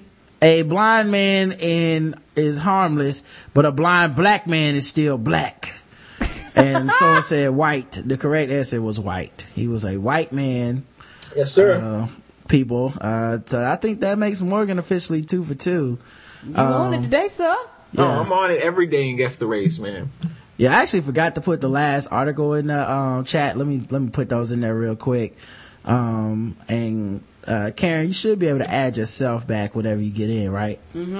All right, cool. Um, so that right there is the Gun Tony Granny article for those of y'all that are looking for that. And uh, let me put the uh, Nicholas Saavedra, white man who's blind but able to threaten people properly anyway. Um, and I always say, man, I don't see people as handicapped. I see them as handy capable of killing your ass. So you should take these threats seriously, America. This is not a joke. Um, uh, I don't know if we talked about this or not, Karen. and You remind me if we did. Did we talk about the man who struck his wife in the face with his dick? The fuck? No. A 62 year old Cushing man uh, will spend five days in jail after pleading guilty Wednesday to assaulting his estranged wife. Fred E. Thomas pleaded guilty to 180 days in jail. I think we may have. Hold on. We might have. Yeah, uh, yeah. I see people in the chat room say we did. Okay, so yeah, he hit his wife in the face with his dick, like his, cause she wouldn't have. He offered her twenty dollars to have sex with him. He's like, take this dick slap. Um, all right, more guess the well, more guess the race. A couple people got in trouble. or be suspended. That was the choice two Mesa teens faced after a fight. As ABC 15's Angie Holdsworth At the beginning of this, they cut the clip wrong, but it's hold hands or be suspended. Okay. tells us a lot of people are talking about this public humiliation. Trying to hide their faces, two teenagers holding hands in the courtyard of Mesa's Westwood High. Everybody laughed at them. They just was like, ha ha, look at them. The punishment seen as funny by many students on campus. The students who witnessed said the teenagers were fighting, and this was the option they were given to avoid getting suspended. They had the opportunity, or like they could have gotten suspended. So that's a easy. Yeah, it was their option to get in a fight. So I was in ROTC and we had to do all this stuff like that, so I, I think it works. The picture posted to Facebook, the comments, not so funny. Several people posted remarks saying the punishment was inappropriate. Some said it encourages bully type behavior because the kids were subjected to taunting and name calling. Others went even farther, saying it sends a negative message to gay students that two males holding hands should be viewed as embarrassing. Students at the school agree it was humiliating, but still thought it was effective. It's kind of elementary school to be making children, like making these teenagers hold hands instead of actually giving them a real punishment. A Mesa Public School District representative tells me that the district does not condone this kind of punishment, regardless of whether the students chose the punishment. District officials will be addressing the issue and the policies with the principal. And- All right, Morgan. Oh, they're white because if they were black, because all the all the classmates sounded white. If you get two black kids in a situation in a school like that fighting, uh, they would just be summarily expelled and probably charged with assault, unless they were really, really, really, really, really good at football. Um, but yeah, they're white. All right, let's check the chat room. Hold hands or go to jail. This is some spineless white parents shit, says Johnny Cease. White black dudes would would have said, "I don't give a fuck, suspend me." Uh, Leonard Brother says those who know the exact number of black friends they have. Evo 8 says, squeeze the Charmin toilet paper white. Ah, Mr. I like Span, Charmin. Mr. Span says they cut bullies' hands off and stitch their faces on the soccer balls and leave them on the schoolyard step to set an example to others. Mexican. Mm, going with the cartel Mexicans too. Sounds like a new age post-racial Caucasoid problems. Wizite says Phil lyrics. And they home, they make homemade cheese, I bet. So that's white. The correct answer is white. Yeah, that was, you know what's funny is the people who were like, well, that's disrespectful to gay people. Cause you're making them see hold hands. I would say, um, they're making two people who don't like each other hold hands. That is not about them being both males or not. No, Like- it's not. And, and my and my thing is this: a lot of parents actually use this technique for brothers and sisters. You Right. know, they was like, if y'all, we gonna make our whole hands so y'all can be forced to get along. And to me, it's not like it. It's not like they made them kiss or they or anything Right. like that. You now, know? if you said, okay, both of you guys have to suck each other's dicks in front of everybody. Right. Yes. Then we that might have an issue. That's, but I don't think two people holding hands means they're gay. No, it either. Like, it just means that it's funny that these two guys who fought in front of everybody now have to hold hands. If it was two girls, I think the same thing. If it was a boy and a girl, I think the same thing, which is, isn't this fucking silly? And the thing that makes me upset, just with people in general, people think punishment is bad. Any type of punishment is Right. bad. I don't You're like, no, right. there are consequences and repercussions to your actions. And the thing about it is that you can't go out in public and do some shit. You got the police officers that's gonna reprimand you. So you kind of have to teach a child and then early. they and then they wonder why the fucking teachers can't they're like these teachers need to do a better job they're not they're not doing enough it's like well you don't want to pay them and then you strip every measure of discipline they could possibly Every have Every measure. It's Don't like, blink you know, at them. Don't the- look it- at them. Don't fu- don't do nothing to them. Just allow them to sit here and cut a fucking fool in your classroom. No. like pu- like i think also people believe that their children are better than their children are yes. i've been around your children your children are fucking terrible people yes. like And- you listening to this right now that thinks you have good kids when you're not around your child's a fucking menace it Yes, happens All children do it, and, and especially when a lot of parents say, "Well, my child wouldn't." I'm gonna tell you one thing. There's a lot of shit that I did that my mama would have never thought I Yeah, would. I was listening. and the same I was listening to, to. I was listening to that podcast, blacking it up, and uh, they were talking about a child that fucked up a guy, kicked a guy in his knee, and he had to tell. He tore like two ligaments in his knee. He was a teacher, and they were saying like, "Well, if you can't handle an eight year old, he fucked my knee up. Fuck this little motherfucker." Like, are you saying I'm supposed to man up with fucking torn ligaments?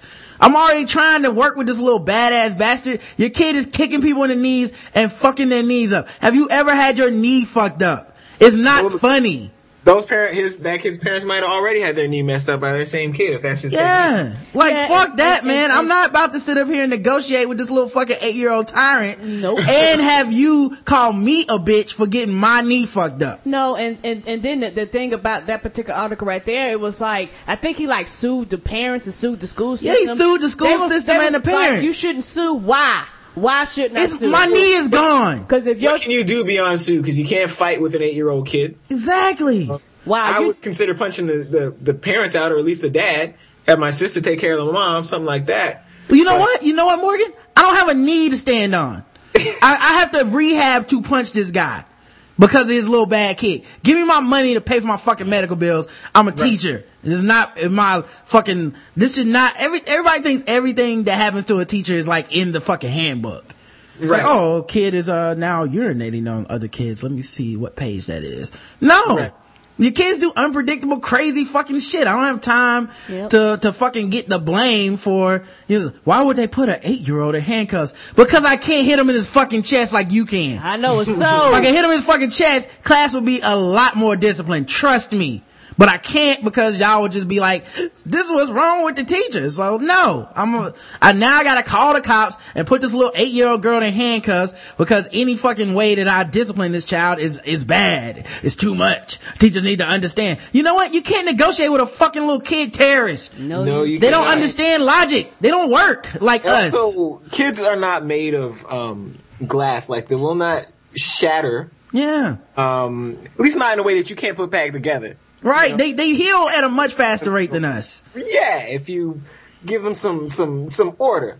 I Um, do. I read an article. I, we're not going to talk about it on this show. I'll save it for next show because we're going to run long. But the, there was an article where a, a, a, a governor or mayor or some shit, like, he didn't understand why his state, after passing legislation where we're gonna like not teach, we're gonna only teach abstinence in school and the teenage pregnancy rate went up. He was like, it's, it's teenagers fault that they let me down on my law. It's like, They you, fuck, that's what they do. people completely do not understand the nature of these fucking human beings that they put Right. into the world. No, they don't. Like they're going to fuck, they're gonna fight, they're gonna be unruly, and if you don't give people, if you want to just make school a daycare, then you're gonna have to give these people the the the the the, the rules or the the methods in order to rein these little motherfuckers in, dude. Like you got y'all got some bad kids, man. You listening to this have bad kids. You do. All of you. Yeah, I don't care how many A's they make. They do Yeah. some fucked up shit. They Sorry. do all every kid does some bad shit. There's no Yes, kid that has never done perfect. think of yourself. You did some bad shit. It Yes, just you happens. did. You driving the car, looking at your child in the back seat. You Yeah. did some fucked up shit. And if you don't did. think you're bad that you did some bad shit as a child, then you're a fucking psychopath and I don't want to be around you.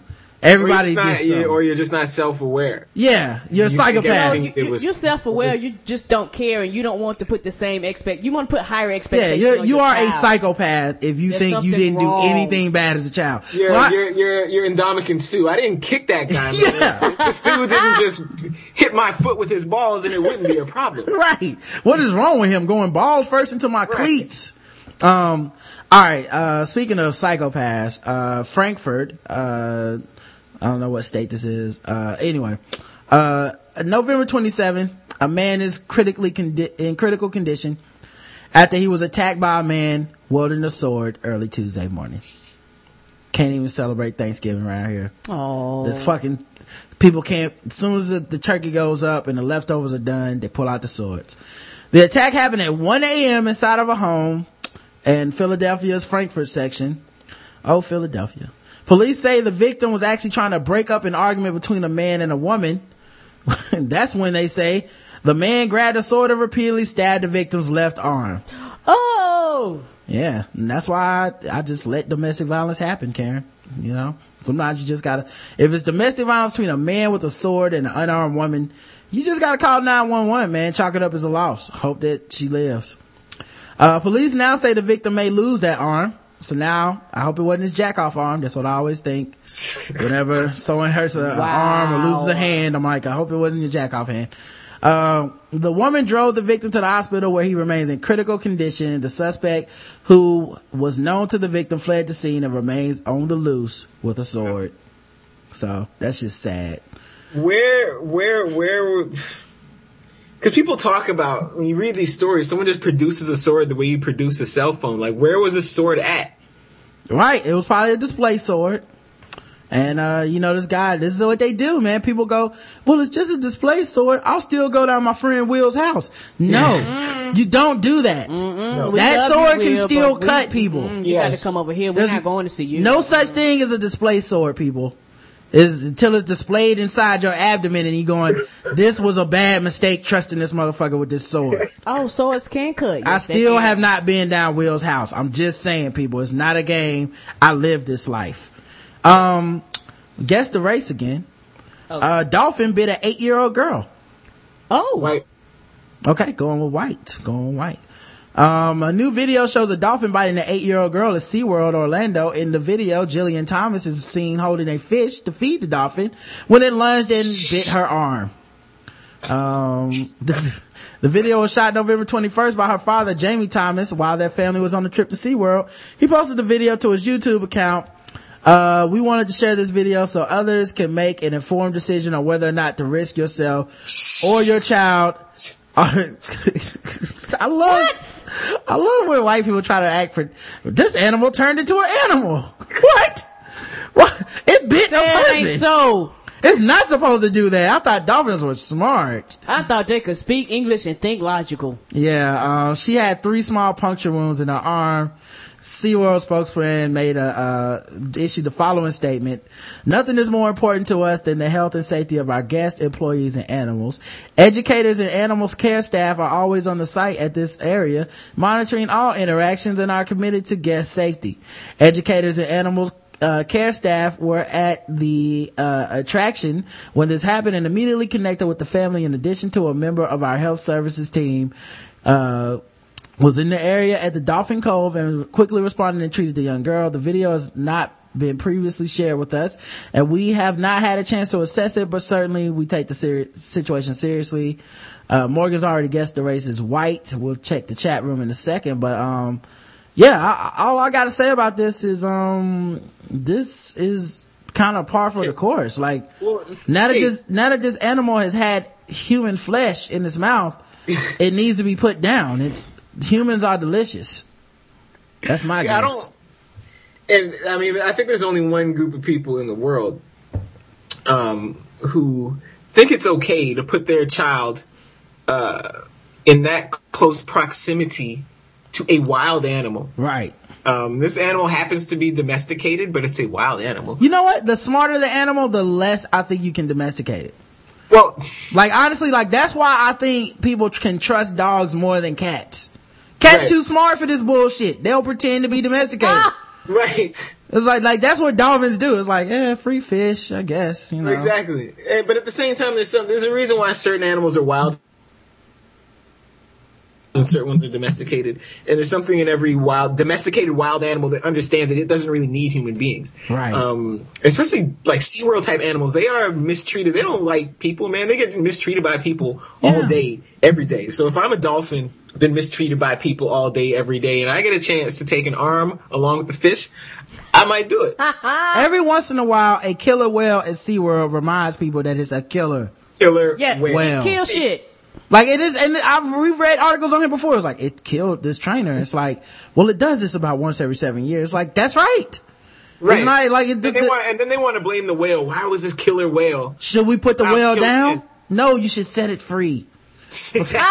because it's a fucking whale and it's your fault for coming into his slays me. house. Every time there's a story about like an alligator attack or a shark attack, you know, and they and the people go out and try to find the exact alligator. Right. Ate the man. Like, what the hell difference is that going to make? Like, you think you're gonna? You think that's gonna be a deterrent to the other alligators? Well, I'm not gonna eat a human being next time. Right. Oh, see what they did to Randy. right. Um, alright, so the chat room says a crocodile hunter was my uncle, told me it was cool white. White says Johnny Cease. One who didn't learn, um, her lesson from Steve Irwin White. White, if it was a catfish, I'd say black. White, Caucasoid, Caucasoid mountain climber. Niggas go to the aquarium, not SeaWorld. Learned at the killer whales, start, at, learned after the killer whale started eating trainers. So Gouda Gouda White, they always think they can make a friend out of wild shit. Yes. Crocodile Hunter White, the people from Duck Dynasty are my second cousins White. Uh, white because the follow-up story will be girls get bit by dolphin while swimming in the ocean. Uh, probably tried to kiss the dolphin in the mouth white. oh, Liz. Um, and I hear dolphins love white meat with a hint of cheese. Correct answer is white.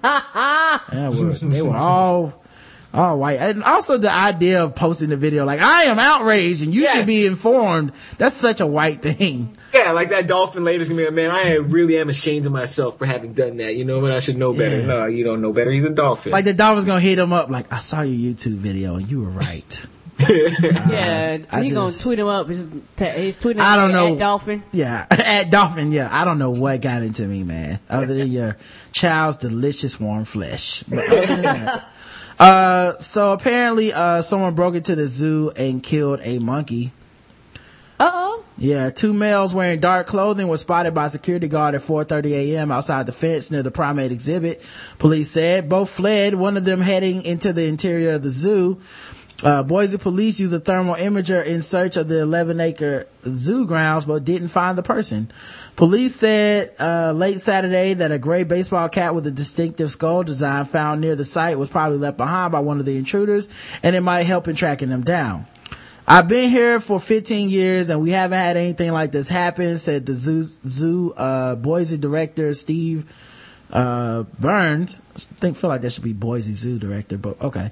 Um, it's unfortunate that we have to let kids know that something like this happens. Monkeys are always among the most favorite animals here. Uh, Patas monkeys, often called the military monkey, have reddish brown fur with gray chin, whiskers, and distinctive white mustaches. They are widely distributed across Central Africa, south of the Sahara Desert, and can live for more than 20 years in captivity. During a search of the zoo before dawn, Burns heard a groan that at first he thought sounded like a human. It turns out it was an injured Patas monkey barely moving near the perimeter of the fence. The zoo's veterinarians were called, but the monkey died just before 6 a.m. as it was being examined. A necropsy uh, later determined that the blunt force trauma was a cause of death. So, dude broke in and killed, beat up a monkey. Uh, guess the race, Morgan. Oh, those are those are white people. That's not even. Let's check That's that's almost as obvious as the last one, man. All right. Going in there fucking with monkeys. I work at Cold Stream. I work at Cold Stone Creamery and thought I, I was pulling off a SEAL Team 6 type operation to kill Osama. I mean, Obama White. How is, this is how serial killers start Jeffrey Dahmer White. Jack Bauer, alligator wrestler, love child White. Honkies. And we did not learn from Plant, Planet of the Apes, white people. Correct answer is white. They were, they were white people. Um, all right, last uh guess the race article. Um, cause we gotta do our fantasy football lineups at some point. yeah, Um, getting close, man. yeah, cutting it, cutting it close here, man. But that's how much we love the show and we love having Morgan on, y'all, that we'll Yes. actually do a little bit, uh, we'll cut it close with Morgan. Yes. Um, yes, yes, appreciate that. a um, middle-aged Port St. Lucie woman, oh Florida, is facing disorderly intoxication charge after she ran around a hotel in her underwear knocking on doors. Uh oh. And she said being pregnant made her do it. Marion Porcaro, 51 years old. 51 years old. I was like pregnant? Say, I like to say 51 years young. She was arrested in early morning hours November 15th following a bizarre romp at a Holiday Inn. Hotel motel, you know. An officer responded to the hotel around 12:30 a.m. where the manager said the woman had been running around in her bra and panties, knocking on the doors of other guests. Wow. The manager told the officer that a fire alarm had been pulled at the hotel and he thought she had done that too. The manager told the officer that he could find the woman in the pool in the pool area, which was closed, but apparently the woman had jumped the fence. Pregnant. Wow. Like a 51 year old jumping fences. Yeah. We need to find That's- out what's going on with her. Exactly. That's more than pregnancy. Forever You're talking young. about somebody who's on uh, performance enhancing drugs. Yeah. for- yes. She's forever young. The officer found Picaro and told her to get out of the pool, which she did. The officer then inquired about her near nude escapade. When asked why she was running around the hotel in her bra and panties and knocking on the other doors, other guest doors and waking them up, she said she was pregnant. Well, you know, they say your hormones get out of control, right? Uh, Picaro then told the officer she had drank approximately a six pack of Budweiser. Oh God. Oh Jesus. Only in Florida, man. Oh no, she might not have been pregnant. And, uh, the, the, the, apparently the alcohol was why she was acting the way she was. She appeared intoxicated, then had a difficult time walking and slurring her words. Uh, guest told the officer that he had seen Picaro fu- pull the fire alarm, which had several hotel guests, uh, forced to exit their rooms.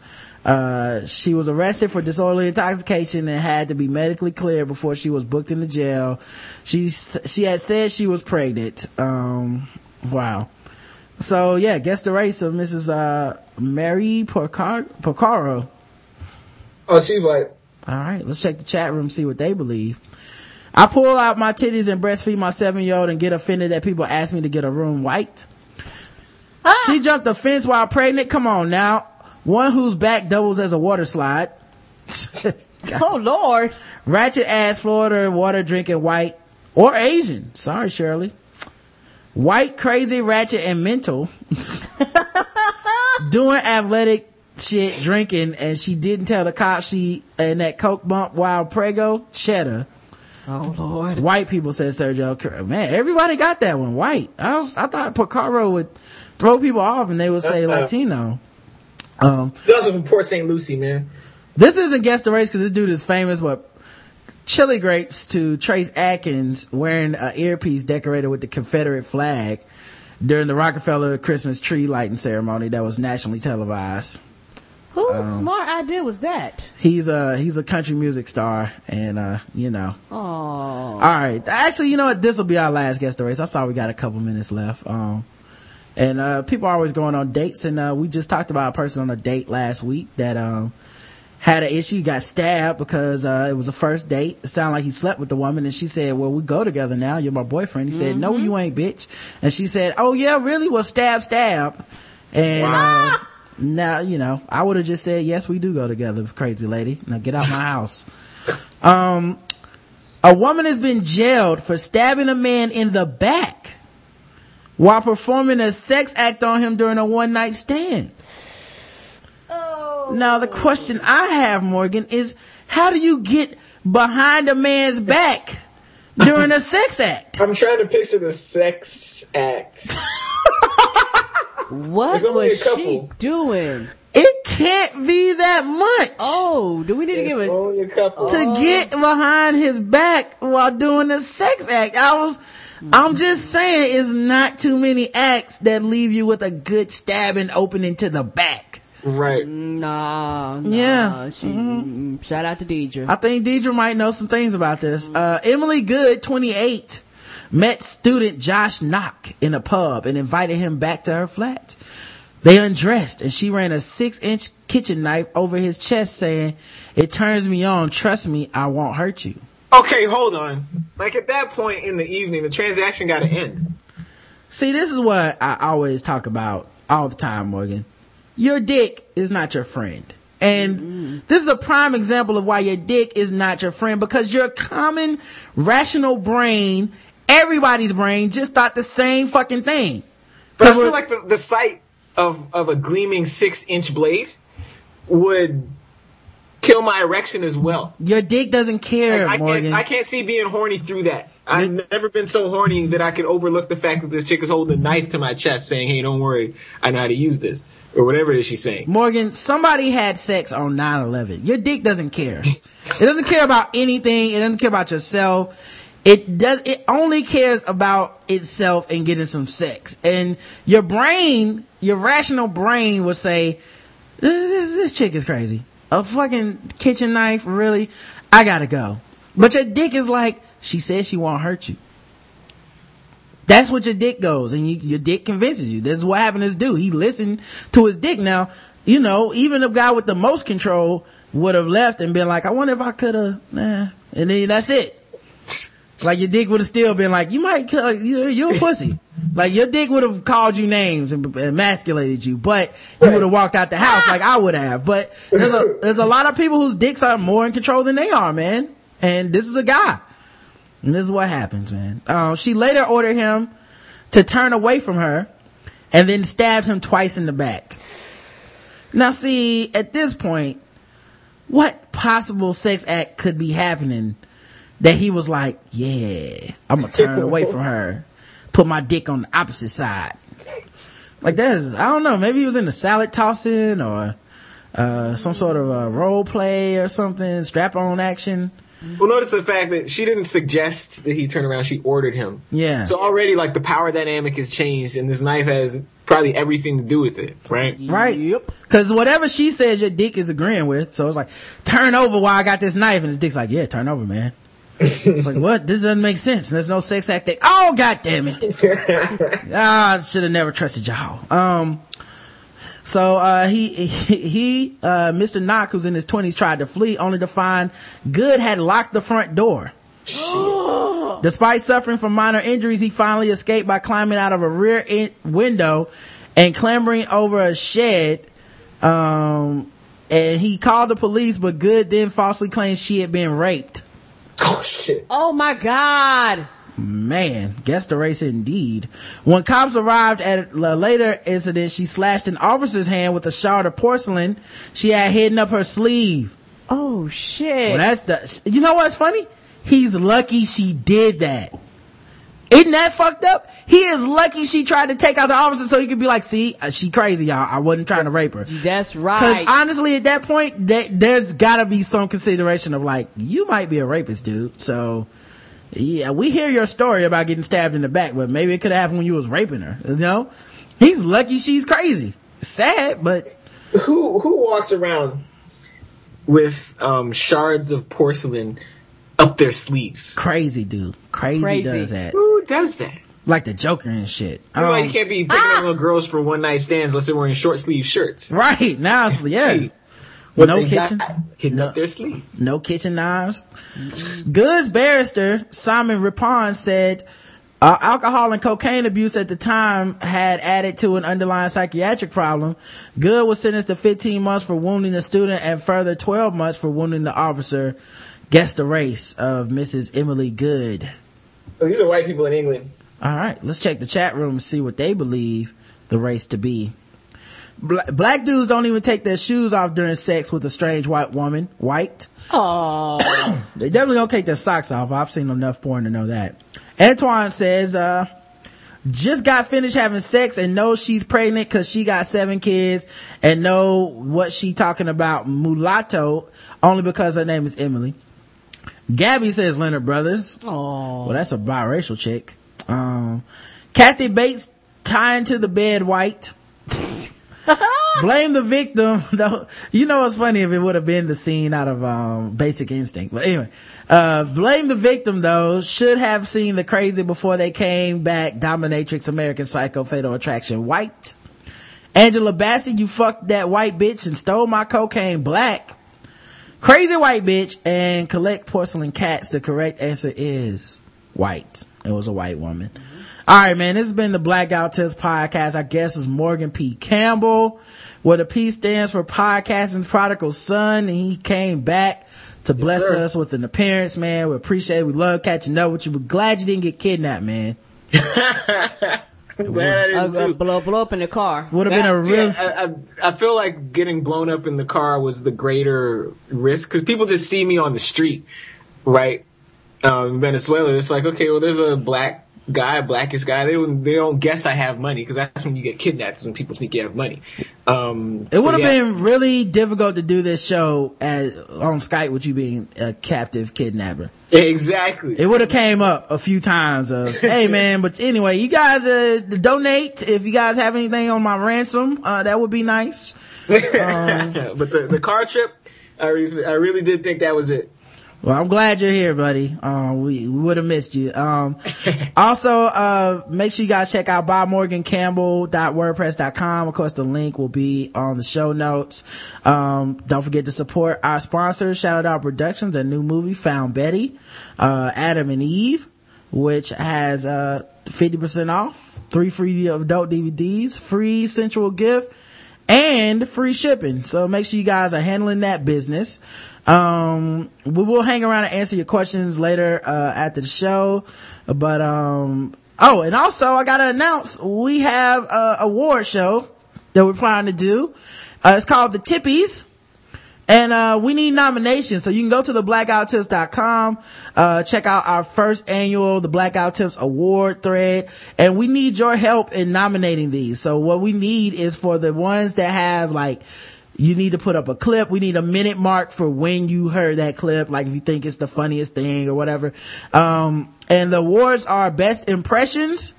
Like when Karen did her Elmo impression, um best guest like who you think is our best guest you know uh individual and best guest in the group because i know some people came in together you might want to nominate them together these are just nominations we'll have voting later uh worst guest um so that could be individual or group funniest moment best feedback participant non-chill Okay, because we know Chill participates a lot, so she has her own separate award. Best episode, best random thought, best interview, best argument, and best chill moment. And we do need a clip of the best chill moment. Um, and, uh, we will, and, uh, best guess the race article too. And, um, make sure you guys do that and, uh, we'll, we'll post the nominations and we'll have a feedback show. We play all the clips and let you guys go out and vote on it, man. I think it'll be real fun. And since this is our first one, it's all the way back to episode number one. Yeah, and then after this, from here on, we'll do annual. Mm-hmm. But yeah, you can pick any thing from any episode, but we do need minute marks and stuff like that. So don't be like that one time when Rod said such and such, cause I don't know when that happened and neither does Karen. We need the episode and the minute mark so we can and, go get and, it. And, and baby, where do they put their things at? Cause you know, we'll Leave get- comments on the, the, the, the, the actual post. I put it in the chat. Yes. It's on theblackguywhotips.com and that is- the title of the thread is announcing the first annual the Black Guy Who Tips Award, the Tippies. We okay? let y'all know that now, cause if you hit me up on Twitter with, with 500 suggestions, I'm not, we, we're not gonna be able to keep track of that, guys. Yeah. So, all right. Make sure you guys do that. Um, I think that's pretty much it. So hit up the site, five star reviews. You know the drill. Uh, until next time, I love you. I love you too. Mwah.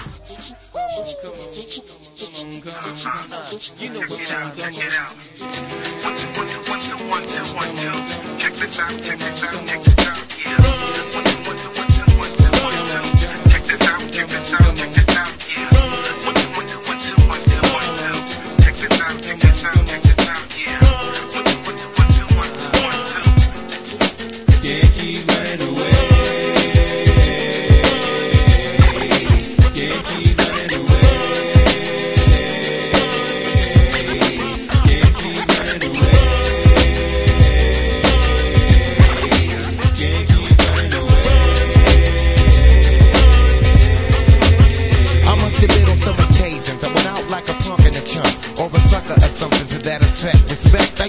Cause all I got was upset when niggas used to be like, and try to sweat a nigga like the lip. For no reason at all, I can't recall cause niggas rolling C's in my face. Down the hall, I'm kicking it in the back of the school eating chicken at three. Wondering why's everybody always picking on me. I tried to talk and tell them, chill, I did nothing to deserve this. But when it didn't work, I wasn't scared, just real nervous and unprepared. To deal with rapping, no doubt. My pappy never told me how to knock a nigga out, but now in 95 I was surviving, a man on my own. Fuck around with fat lip, yes, shit get blown. I'm not trying to show no macho is shown, but when it's on, when it's on, then it's on. Keep running away.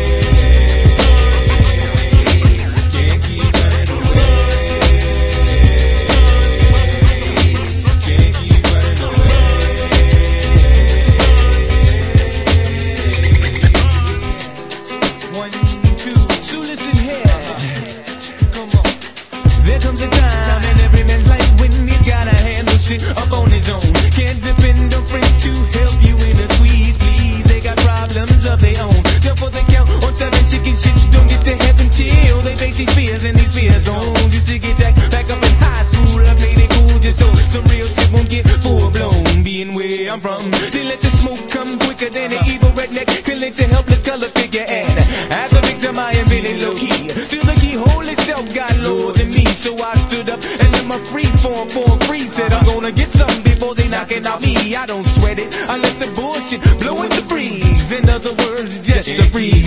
Yeah.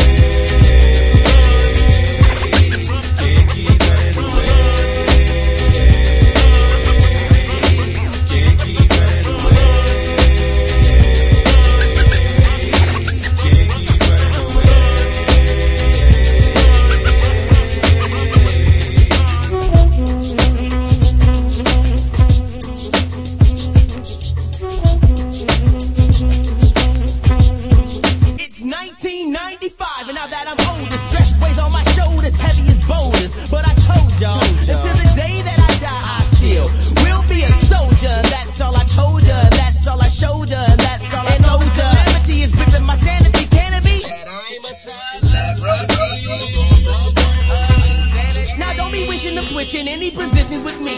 Cause when you in my position, it ain't never easy to do any type of maintaining. Cause all the gaming and claiming from entertaining is hella straining